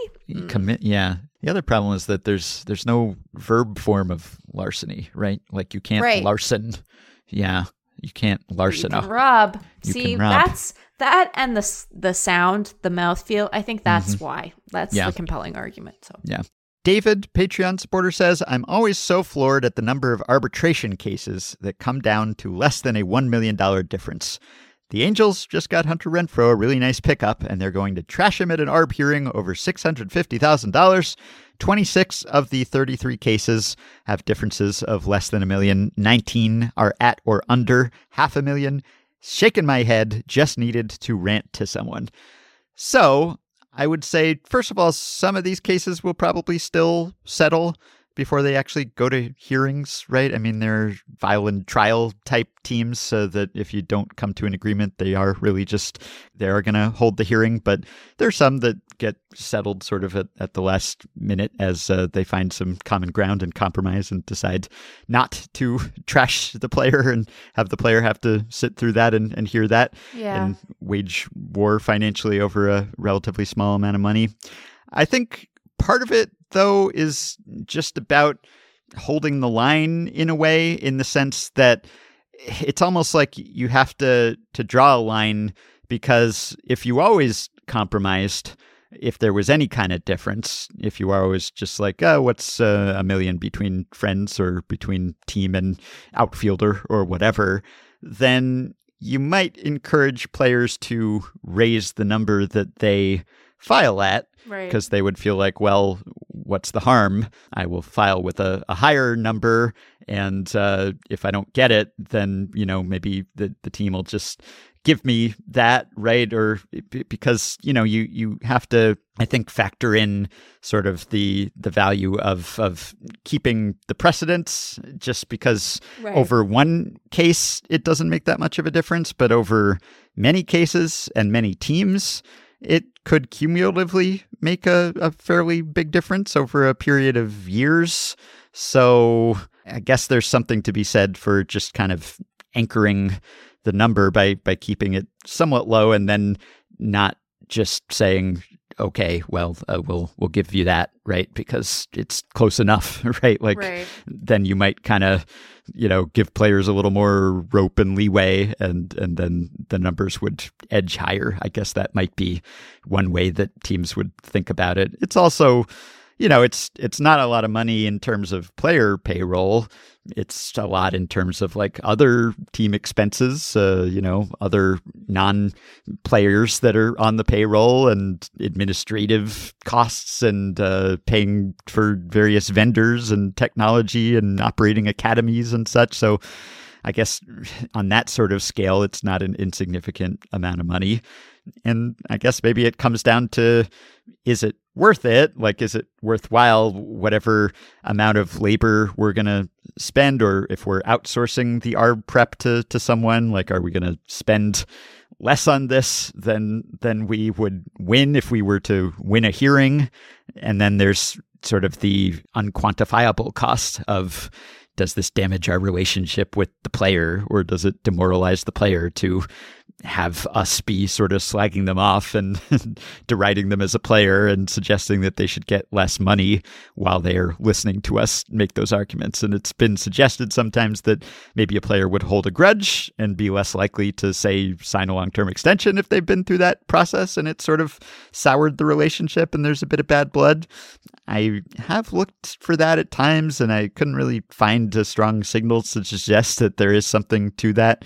A lot of times you, you see content contentious A R B hearings, and then it's all sort of water under the bridge by the time the player is a free agent or or is uh, ready to sign an extension, and you can just kind of make up and accept that it's a business and this is just how it's done. But it's kind of along the lines of uh, it's weird to be a baseball player, and right. it's got to be weird to sit in a room and, and have the team tell an arbitrator that you don't deserve this amount of money.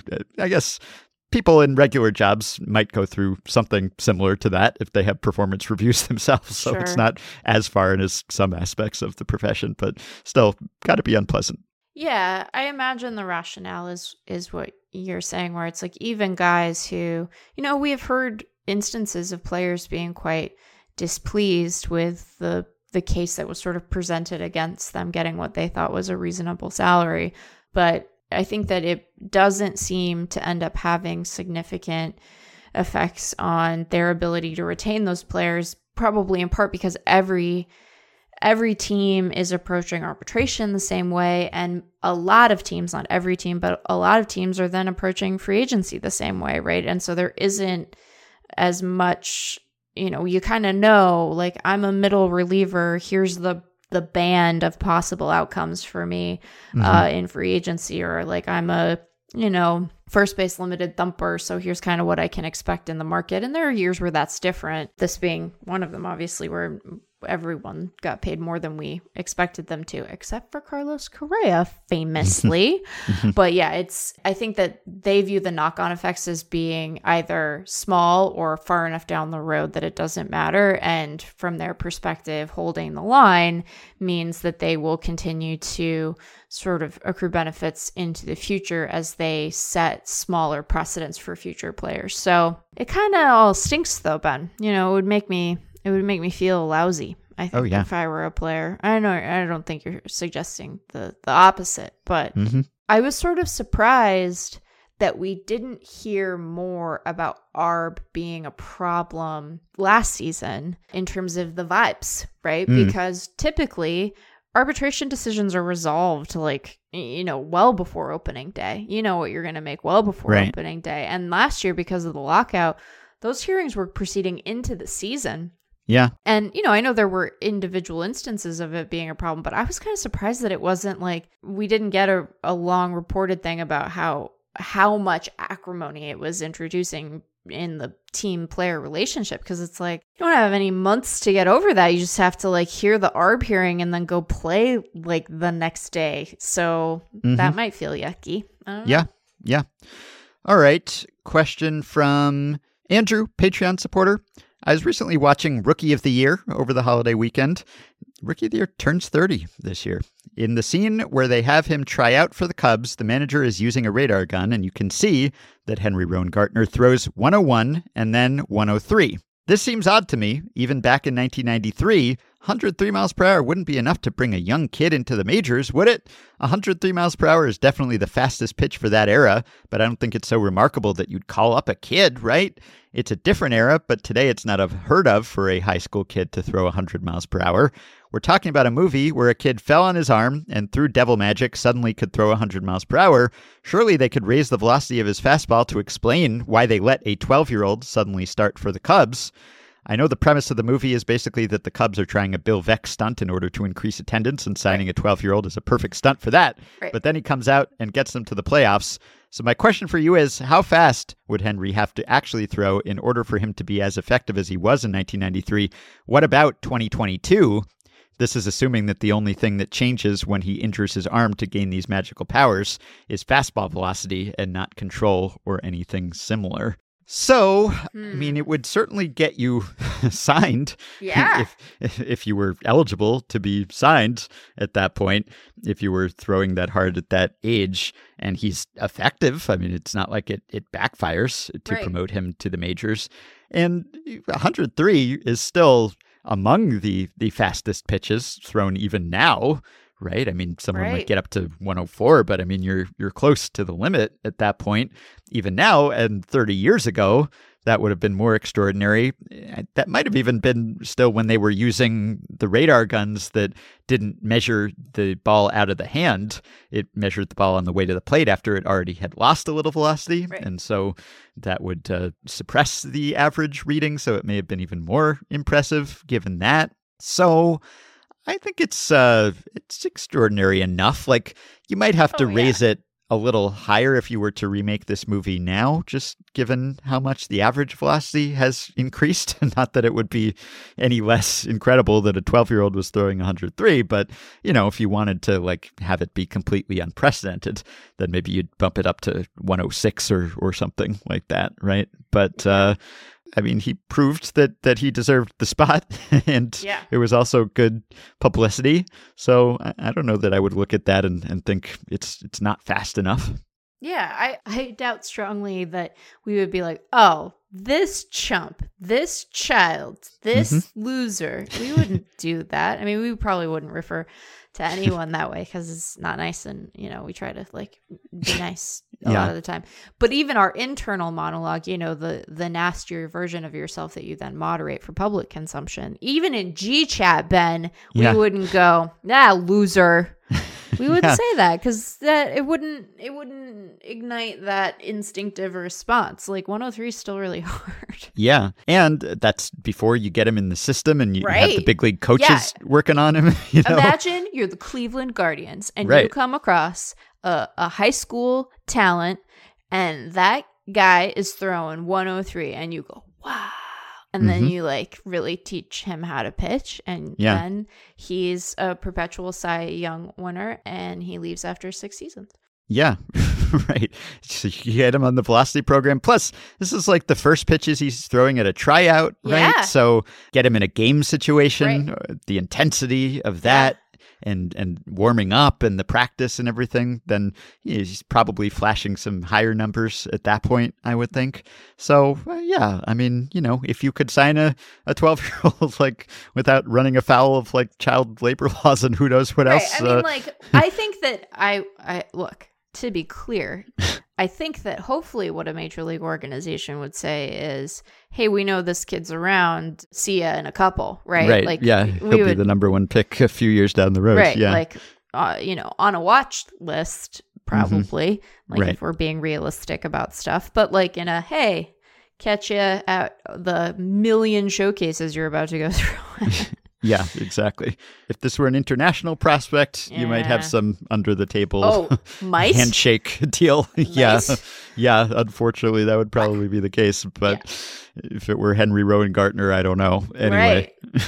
Yeah. Mm. So, yeah, I think you could era adjust the reading if, if you were to make this today. Just bump it up by a few miles per hour. But but even now, this would be pretty impressive. And and depending on your control and and your secondary stuff, obviously, like, it's more than sufficient to get by with one hundred three miles per hour now. It's not uh, solely sufficient. It's not all you need necessarily to be a good pitcher. But if you can throw one oh three with uh, some semblance of control and, and you have any sort of second pitch, then you can walk onto a big league mound right now, even if you're twelve, and you'll be okay. All right. Yeah. Okay. And uh, let's see. Maybe we can squeeze in one or two more here. We've been talking so much about ways in which baseball is different from other sports. Julian says, a lot of thought has been dedicated to the ways in which baseball is different from other sports and the ways in which we could change baseball to make it different from how it is. This got me wondering, what are some rules that other sports could borrow to make them less different from baseball? That is, if we decided we wanted to make baseball less unique as a sport or less unusual, what baseball rules could we add to other sports? I think most of the results would be silly, like having basketball coaches wear baggy shorts and a tank top during games, or requiring the football quarterback to clearly come to the set position on a little piece of rubber before attempting a pass. That's a balk, five-yard penalty, replay first down.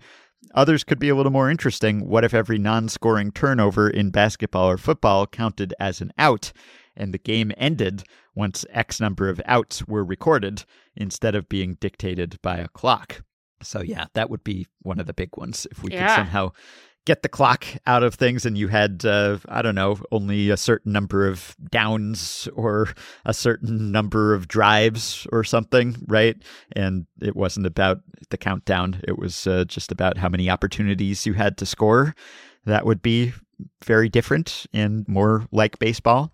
So that's one possibility. And and yeah, I mean, everyone could wear pants and belts, as we covered, right. full length pants. And, and yes, you could have your coaches, your managers uh, wear the same things that the players did, which would be absurd, of course, just as it is absurd, but, but also just kind of quaint and endearing in baseball that that happens.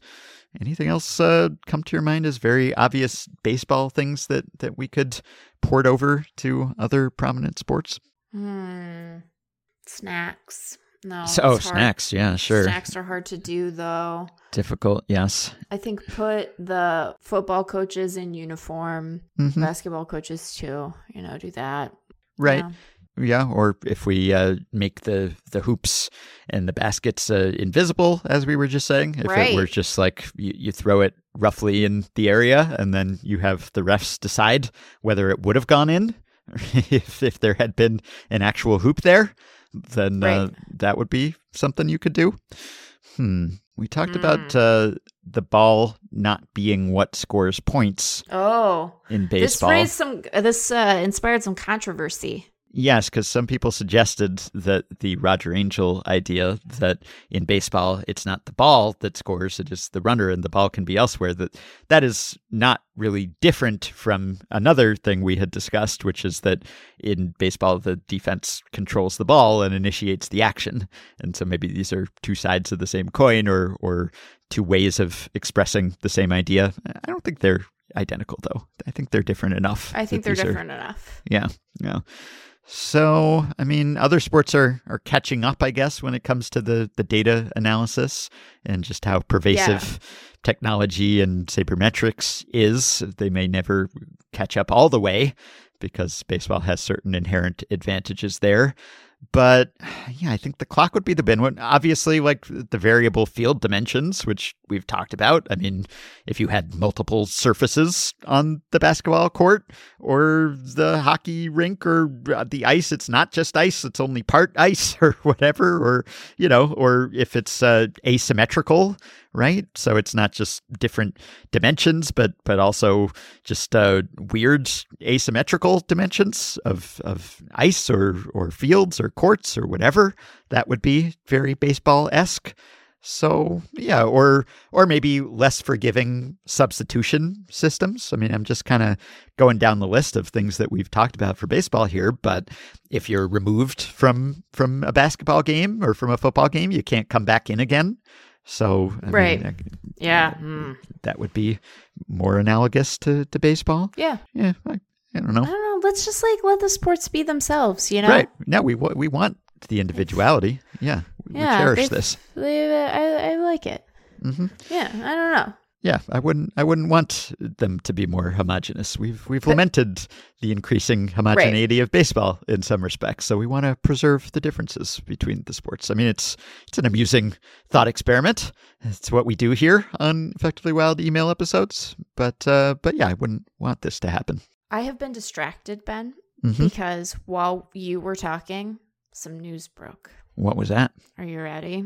I hope so. All-star second baseman Luis Ariz is going to the Miami Marlins, and right-hander Pablo Lopez is headed to the Minnesota Twins, sources hey. tell E S P N. Deal is done. Players are being informed right now. More are involved. That's per huh? Jeff Passan, although I will say it appears that Dan Hayes and Ken Rosenthal were, were first on the scoop. All right. Huh. So I'm being informed at the same time that the players are. Well, all right. The Marlins, they finally made a trade involving a pitcher for a position player. We were wondering yeah. when or if they would do that. Yeah. The day that we ran, um, do you think that the zips that we ran for the Marlins today really pushed them over the edge? Were they like, oh. yeah. Although Dan said, just spend some money and keep Pablo Lopez. So, yeah. mm, so it's very disrespectful a... of Dan, really, yeah, I think is. is the main takeaway. They don't, and they should respect Dan. He's got good ideas. Mm-hmm. So it's not a, a one for one. Huh? No, They're we don't know what some, the rest is yet. It has the Twins are, are getting prospects, it Probably. sounds like, and, and maybe also the Marlins are getting We're, a prospect too. Yeah, it could be could be guys here and there coming and coming and going, Ben. Mm-hmm. Yeah. Well, I mean, we were kind of waiting for Pablo Lopez to go somewhere, right? Because he, he seemed to be one of the more tradable players that, that the Marlins had, one of the more appealing pitchers that they had with their potential surplus of pitching. And he's uh, getting up there in his R B years, so he seemed like a likely candidate. I love Luis Ariz. Yeah. I mean, how could you not? We were just uh, talking about homogeneity. Luis Ariz is one of the antidotes to that, in that he's very much a throwback and a contact guy and just won a batting title. Now, he's not necessarily a, a superstar. I mean, he was like a four-war player last year, at least according to Baseball Reference. It's a very nice season. He was an all-star. He won a batting title. He won a Silver Slugger. Yeah. He was on M V P ballots. So it was a really good year. And he stayed healthier.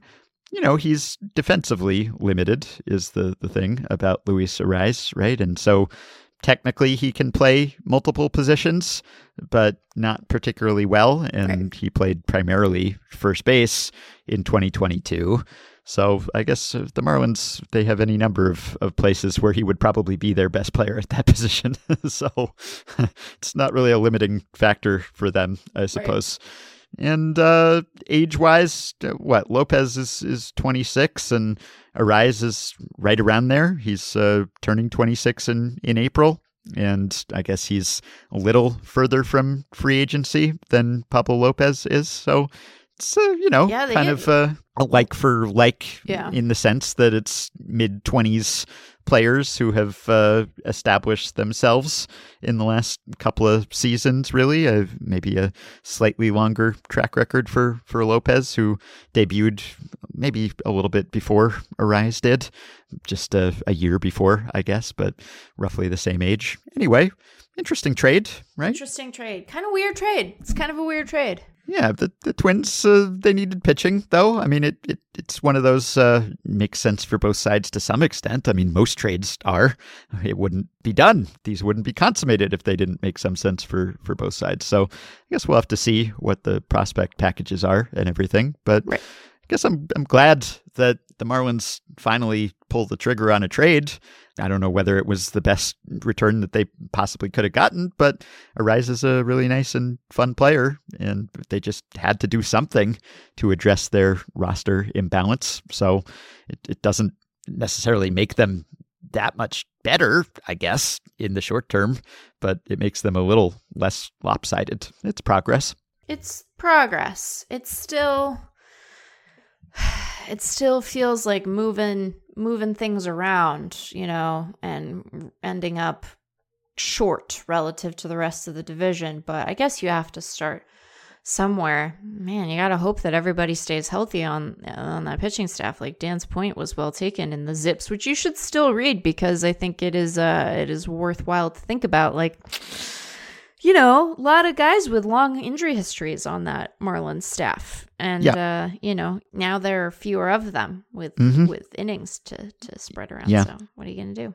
Twins rotation. Uh, that looks a lot stronger in my eyes with Pablo yeah, Lopez than without, I don't know. Though. Maybe they, they might be, you know, we're going to have to reassess them. I was just sort of not thinking about them for a lot of the offseason because they were Correa-less. And then they were Correa-full, but then I still wasn't thinking about them as much because it was like, well, okay, you had that before. Now what? Well, now mm-hmm. we have Pablo Lopez, so that's yeah. something.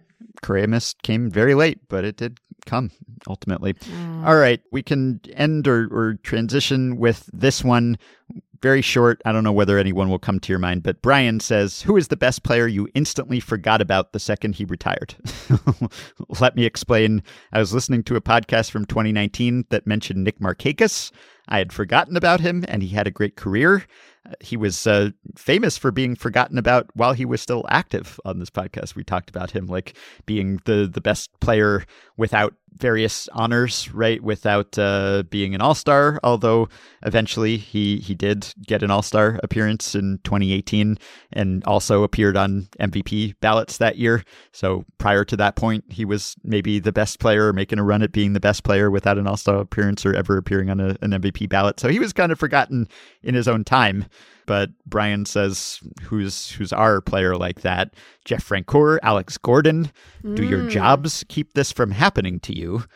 I think it, they do to a certain extent because I'm, I'm always reading yeah. about baseball and looking at leaderboards, right? And and so no prominent name is ever very far right. from my mind. You know, I mean, forgotten about it's not like you have no memory of the person existing, I assume. Right. It's just like, oh, haven't thought about that guy for a while, right? right. I'm remembering a guy. Right. So you'd probably have to go back further than, than Nick Markakis to, to get to that level. Although when we got this email, I was like, oh yeah, Nick Markakis. Okay, well there you go. Maybe it's Nick Markakis for um... us too. Yeah, it's, I, I was, I just, I looked at a leaderboard just trying to look at like players in our lifetimes who kind of made me go, oh yeah, right? And yeah. I don't know, like there were a few who, who kind of like probably the best player who made me think, oh, I hadn't thought about him for a while is Mike Cameron, who maybe you, you've probably thought about more recently as, as a Mariners person, but again, perpetually underrated and in retrospect, extremely underrated, really great player.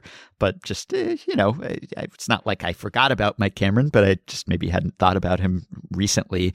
Travis Fryman also stood out as like, oh yeah, Travis Fryman. I kind of liked him. He was good.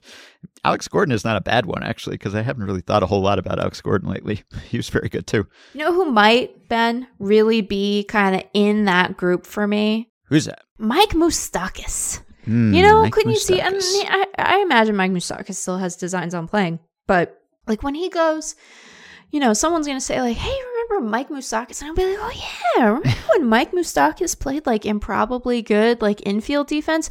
Here's a question. Are we just naming Kansas City Royals? Yeah, maybe. Yeah.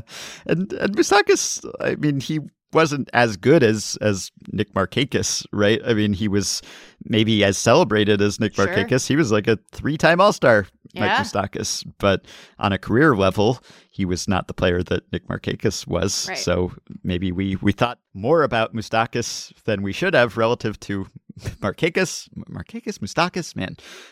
while while they were there, we probably paid a disproportionate amount of attention to right. Moustakas relative to Markakis.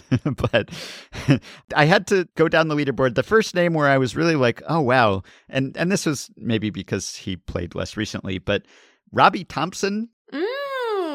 Robbie Thomson, I, I just like, I had to be like, oh, right, Robbie Thomson. Robbie I, I just, Thompson. Yeah, who was, you know, quite a good player. And I think maybe the confusion is that you got your Bobby Thomson and your Robbie Thomson, and oh, they're, oh, yeah, yeah. You know, they're both most notably Giants and almost identical career value. Robbie Thomson, thirty-three point eight W A R, Bobby Thomson, thirty-three point, wait. Hold on. Wait. I'm doing a, a Jeff Sullivan, wait, what moment here?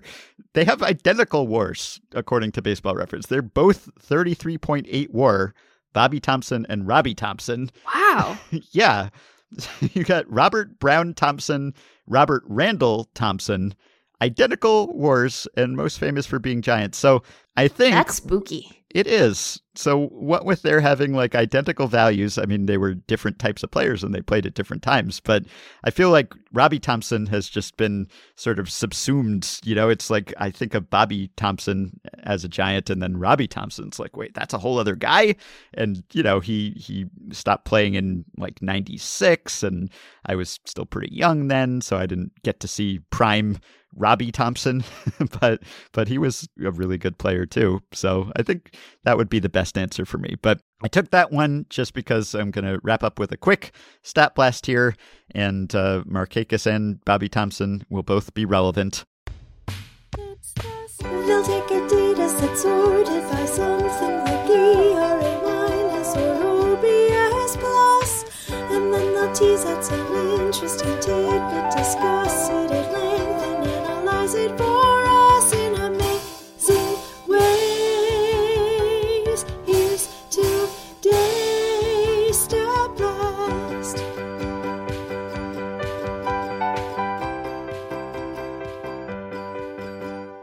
So I mentioned uh, earlier this week, Adam Duvall signed with the Red Sox, seemingly to be their primary center fielder. And it's just such a, a weird career progression for Adam Duvall because he never played center field in the minors. He played center field in the majors for the first time in twenty twenty when he was already in his age thirty-one season. Yeah. That's weird. And he yeah. played one inning that year in center, and it came about because of Nick Markakis. It was the bottom of the eighth in a game on August eleventh, and Nick Markakis moved from, he had pinch hit for Ender Inciarte, who was the starting center fielder, and Markakis, after pinch hitting, moved to left, and then they figured, ah, we just got like one inning to go. We'll move Adam Duvall from left to center. And that was just the first time that Duvall had ever played center professionally, I guess. And I don't think he had a ball hit to him.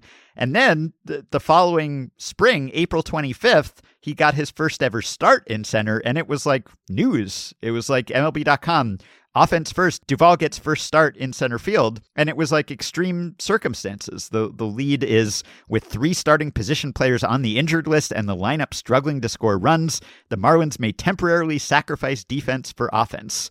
Such was the case in Sunday's afternoon's four to three loss to the Giants at Oracle Park, where Adam Duvall started in center field for the first time in his eight-year career. So it was like, everyone's hurt, we need some hitting, whatever. Let's just roll our best lineup out there and, and put Adam Duvall in center. And so he goes from never having played to one inning. Then the next season, he gets some starts in center. In twenty twenty-two, center field was his primary position. He played more games at center field than at any other position. And everyone just accepts this now. It's Adam Duvall. Yeah, I guess he's yeah, a center fielder. The Red Sox fielder. Signed him to be a center fielder. Again, yep. in somewhat unusual circumstances, uh, Trevor Story gets hurt and maybe Kike Hernandez has to play short and we need someone and it's late in the offseason. And to Adam Duvall's credit, he's uh, more or less held his own out there. Like it, it seems like he is capable of playing a passable center field, at least on a part-time basis. So good for him. Maybe he had this ability all along and no one knew it. But it's really weird because center field is a young man's position. I just did a, a weighted average of the age of players at every position in twenty twenty-two. And so, like, D H has the oldest players. Okay, that's uh, probably not a shocker. But the sure. average age of D Hs in twenty twenty-two weighted by plate appearances, twenty-nine point eight. After that, first baseman, twenty-nine point one. Then catcher, twenty-nine point oh. A catcher's just kind of its own sort of thing, really. Then left field, twenty-eight point three. And then uh, third base, twenty-eight point three, right field, twenty-seven point eight. And then you start getting into the, the more premium up the middle infield and outfield positions. Second base, twenty-seven point seven, shortstop, twenty-seven point two, and center field, twenty-six point eight. So the youngest average age center fielders, like there are very few regular center fielders who were thirty and up. It's odd. And Adam Duvall has joined their ranks at a fairly advanced age, historically speaking. So I just wanted to see how weird this was or or what precedents there are for this. And Ryan Nelson, frequent StatBlast consultant, find him on Twitter at r s nelson twenty-three. He was able to look this up for me. And Adam Duvall, he's the tenth oldest player ever to have their first primarily center field season. So technically it's Rich Amaral, who uh, had his first primary center field season at age thirty-eight, but it was just twelve games he played. And like Sean Dunstan, he played uh, twenty-seven games in his age thirty-six season, and that was his first uh, primary center field. So this is like late in a career, not really regularly playing the position, but it just so happens to be their most commonly played position.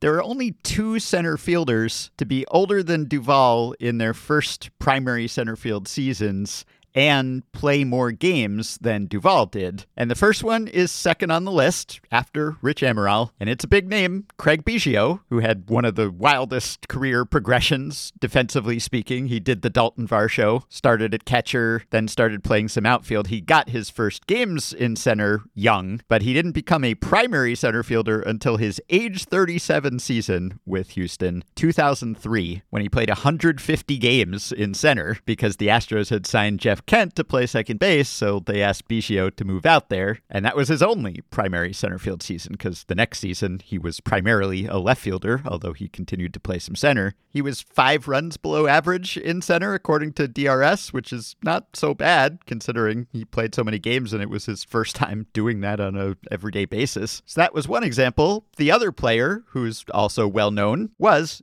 Bobby Thomson. Not Robbie Thompson, but Bobby Thomson, who in his age thirty-four season played center primarily for the first time and played one hundred forty-five games out there. And I don't know, maybe there were extenuating circumstances. Obviously, he was a, a teammate of Willie Mays for a while, and, uh, you know, you're not going to displace him from center. And I think it was uh, the first season that Bobby Thomson was with the Cubs, nineteen fifty-eight, that's when he switched to, to center first time, and I guess they had a, a need there. So so that was weird, but that's really the only precedent, I guess, for someone who is older to do it on a regular basis than Adam Duvall, so it is quite extraordinary. By the way, Bobby Thomson does not have a P. It's just T H O M S O N, whereas Robbie Thompson does have a, a T, so that's one way you can tell them apart.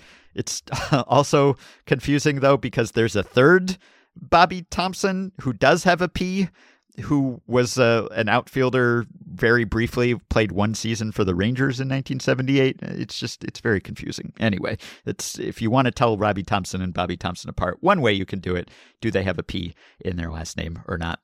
So that was uh, one way you could look, just first primary season at that position, and I'll I'll link to uh, to the list. But really, like, it's rare for this to happen.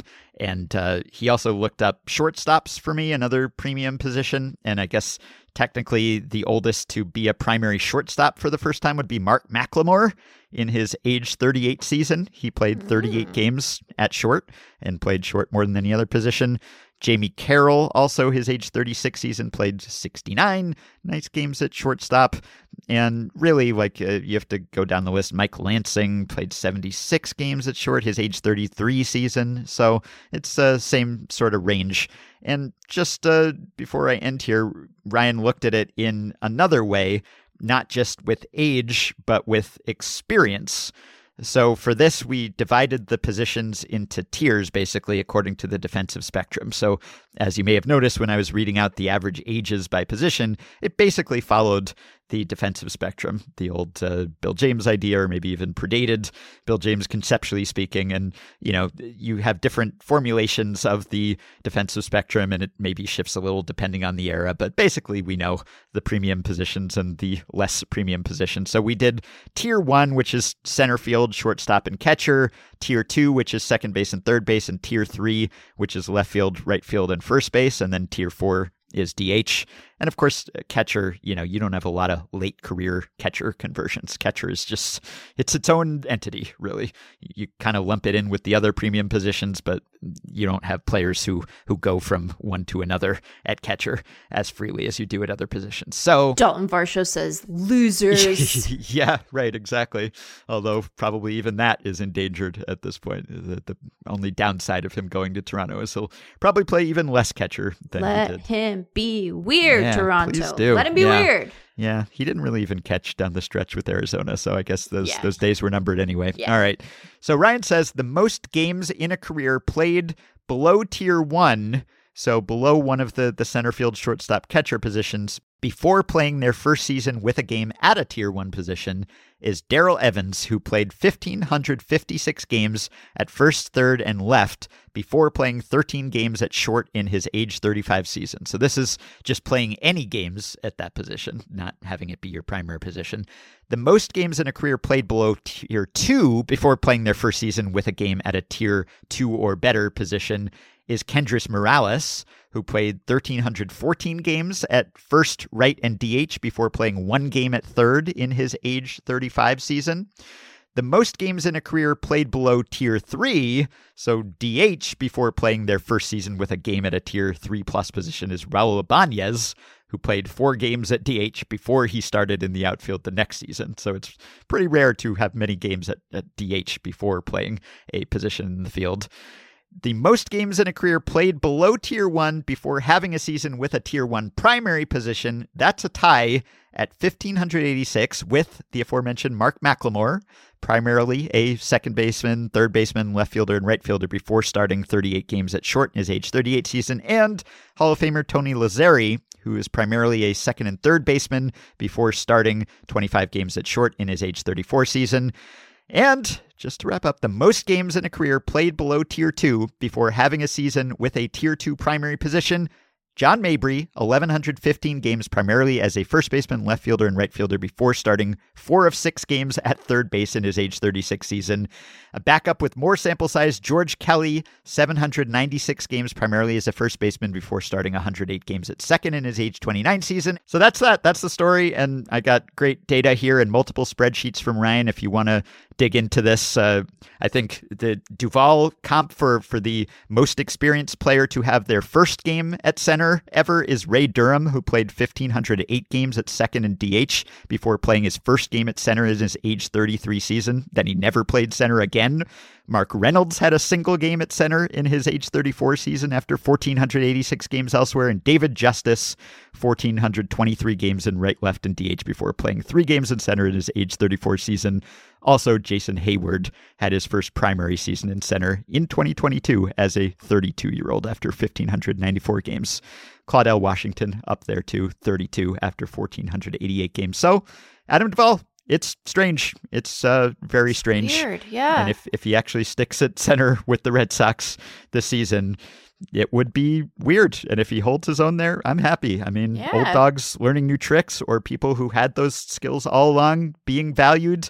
Don't be boxed in. Don't be typecast. Yeah. Don't be defined by what you've done before. Maybe we can all play a position that we have not previously played. It's inspiring. Be the Adam Duvall you want to see in the world. Exactly. All right, Meg had to run, so this is just Ben here to finish up. I've got to give you the past blast and also some additional details on the Luis Arias-Pablo Lopez trade. As we learned after our initial reaction, it is a four-player deal in which the Marlins only acquire Arias, and they send two prospects to the Twins, a top infield prospect, Jose Salas, and outfield prospect, Byron Chirillo. The latter is very young, but is a ranked prospect on the Marlins team list, or was on the Marlins team list, just a projectable lottery ticket, whereas Salas was fourth in Miami's system, according to Baseball America. He is a shortstop for now, but hasn't even turned twenty yet. Still, given that, I think things look a little more favorable for Minnesota. I would say that, on the whole, the reaction has either been more positive for the Twins or not that positive for either team, frankly. I know the Marlins wanted to increase their contact rate. They struck out a lot last year, and they also wanted to get more left-handed, so Arias helps them with both of those things, although he doesn't help them that much in the power department. There was some initial consternation about where Arias would play. I figured he'd probably just stick at first base, where he had played primarily last year, or maybe even D H, because of course the Marlins had Jazz Chisholm and signed Gene Segura. Well, what we didn't know when we were initially reacting is that the Marlins are planning to move Chisholm to center field. So it's not just Adam Duvall doing it. Chisholm is moving to center too. Obviously a lot younger and less experienced than Duvall when he made his move, but still notable for basically the franchise position player to make that move. Chisholm turns twenty-five in a couple of weeks, and there's always risk with any kind of position switch. I think he has the tools, he has the speed certainly to play center, and arguably didn't really have the arm to move back to short. So I could see it. You never really know until the guy gets out there, and then that makes room for a rise in the infield at second base, where he is passable, let's say. I don't know, it's a lot of moving parts. Both Arias and Lopez have had some injury issues. Considering the talent that they gave up, I don't know that it makes the Marlins better enough, and really what it comes down to is that instead of trading Pablo Lopez for a pretty good position player and then moving one of the few good position players they already have, they could have, of course, just spent some money and signed someone and held on to Lopez and just acquired some position players.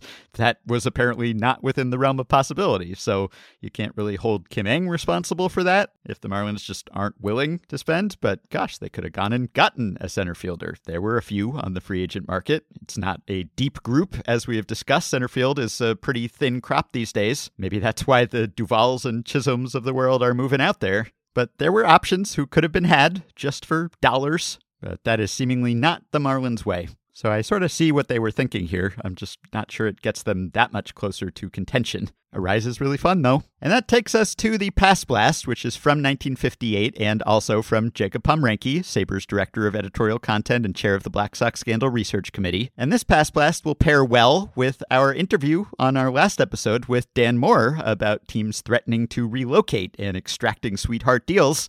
Jacob writes, nineteen fifty-eight, step right up and meet the Reds. Yes, in nineteen fifty-eight, for the first time in more than seventy-five years, the National League did not have a team in New York City. With the Giants and Dodgers having announced their moves to California, but before they played a single game on the West Coast, one major league owner had already started using New York as leverage for public funding to help improve his own ballpark. Earl Lawson wrote about this threat in the Sporting News on January eighth, nineteen fifty-eight, quote, "The city of Cincinnati is in grave danger of losing its National League franchise to New York. The warning comes from a man who should know, owner Powell Crosley Junior" In a statement that created an even greater furor in Cincinnati than the launching of Sputnik, Crosley revealed that he was very discouraged with the city's complacency in solving the parking problem around Crosley Field, the home of the Redlegs. And, he added menacingly, "a sufficient amount of discouragement on my part and bang, I'm liable to move." Ever since the Giants and Dodgers decided to cast their lot on the West Coast, rumors that the Redlegs will move into vacated New York have been rampant. These heretofore have been taken in stride by Redleg fans who hold that a city which cradled professional baseball is entitled to a lifelong membership in the major leagues. Jacob concludes, Cincinnati officials quickly passed a two million dollars bond to add more parking at Crosley Field, but that was only a temporary solution. A decade later, after Crosley's death, the city built a multi-purpose stadium on the riverfront downtown, and the Reds moved to the aptly named Riverfront Stadium in nineteen seventy. New York remained without National League Baseball for three more years, until nineteen sixty-two, when the expansion Mets began play at the Giants' old home, the Polo Grounds. They moved into Shea Stadium in nineteen sixty-four. And of course, as we covered last time, the Rosy Reds, the Reds supporters group that Phil Castellini was addressing this past weekend, arose out of fears that the Reds would move. Later threats in the sixties after this very explicit Crosley threat. So this is a very old game. It's been going on for a long time. And when Castellini last year was saying that if you want to look at what you would do with this team to have it be more profitable, make more money, compete more in the current economic system that this game exists in, it would be to pick it up and move it somewhere else. Be careful what you ask for. In that, Castellini was just following a long tradition of M L B owners in general and Reds owners specifically. And a little light extortion tends to work. We will not extort you to support Effectively Wild, but we sure hope you will anyway. You can go to patreon.com slash effectivelywild and sign up to help us keep the podcast going and help us stay ad-free and get yourself access to some perks, as have the following five supporters: Tyler Green, Keith Teeple, Sarah, Trevor Nunez, and Hope Corain. Thanks to all of you. And the Patreon perks are many and varied. You can get access to the Effectively Wild Patreon Discord group. Come on in, the water's warm. You also get access to monthly bonus episodes. Meg and I will be recording one this weekend. And by popular demand, at least a few people asked, we are going to do an advice column episode inspired by our Dear Abby baseball letter of a recent episode. So if you don't want to miss out on that, sign up for Patreon, get the bonus pods, get the Discord group access, get playoff live streams, get discounts on merch and ad-free FanGraphs memberships and other perks and goodies. Patreon.com slash effectivelywild. You can also contact us via the Patreon site if you are a supporter. If not, you can still email us, send us your questions and comments at podcast at fangraphs.com. You can rate, review, and subscribe to Effectively Wild on iTunes and Spotify and other podcast platforms. You can follow Effectively Wild on Twitter at EWPod, and you can find the Effectively Wild subreddit at r slash Effectively Wild. Thanks to Dylan Higgins for his editing and production assistance today and this week. That will do it for this week. We hope you have a wonderful weekend, and we will be back to talk to you early next week.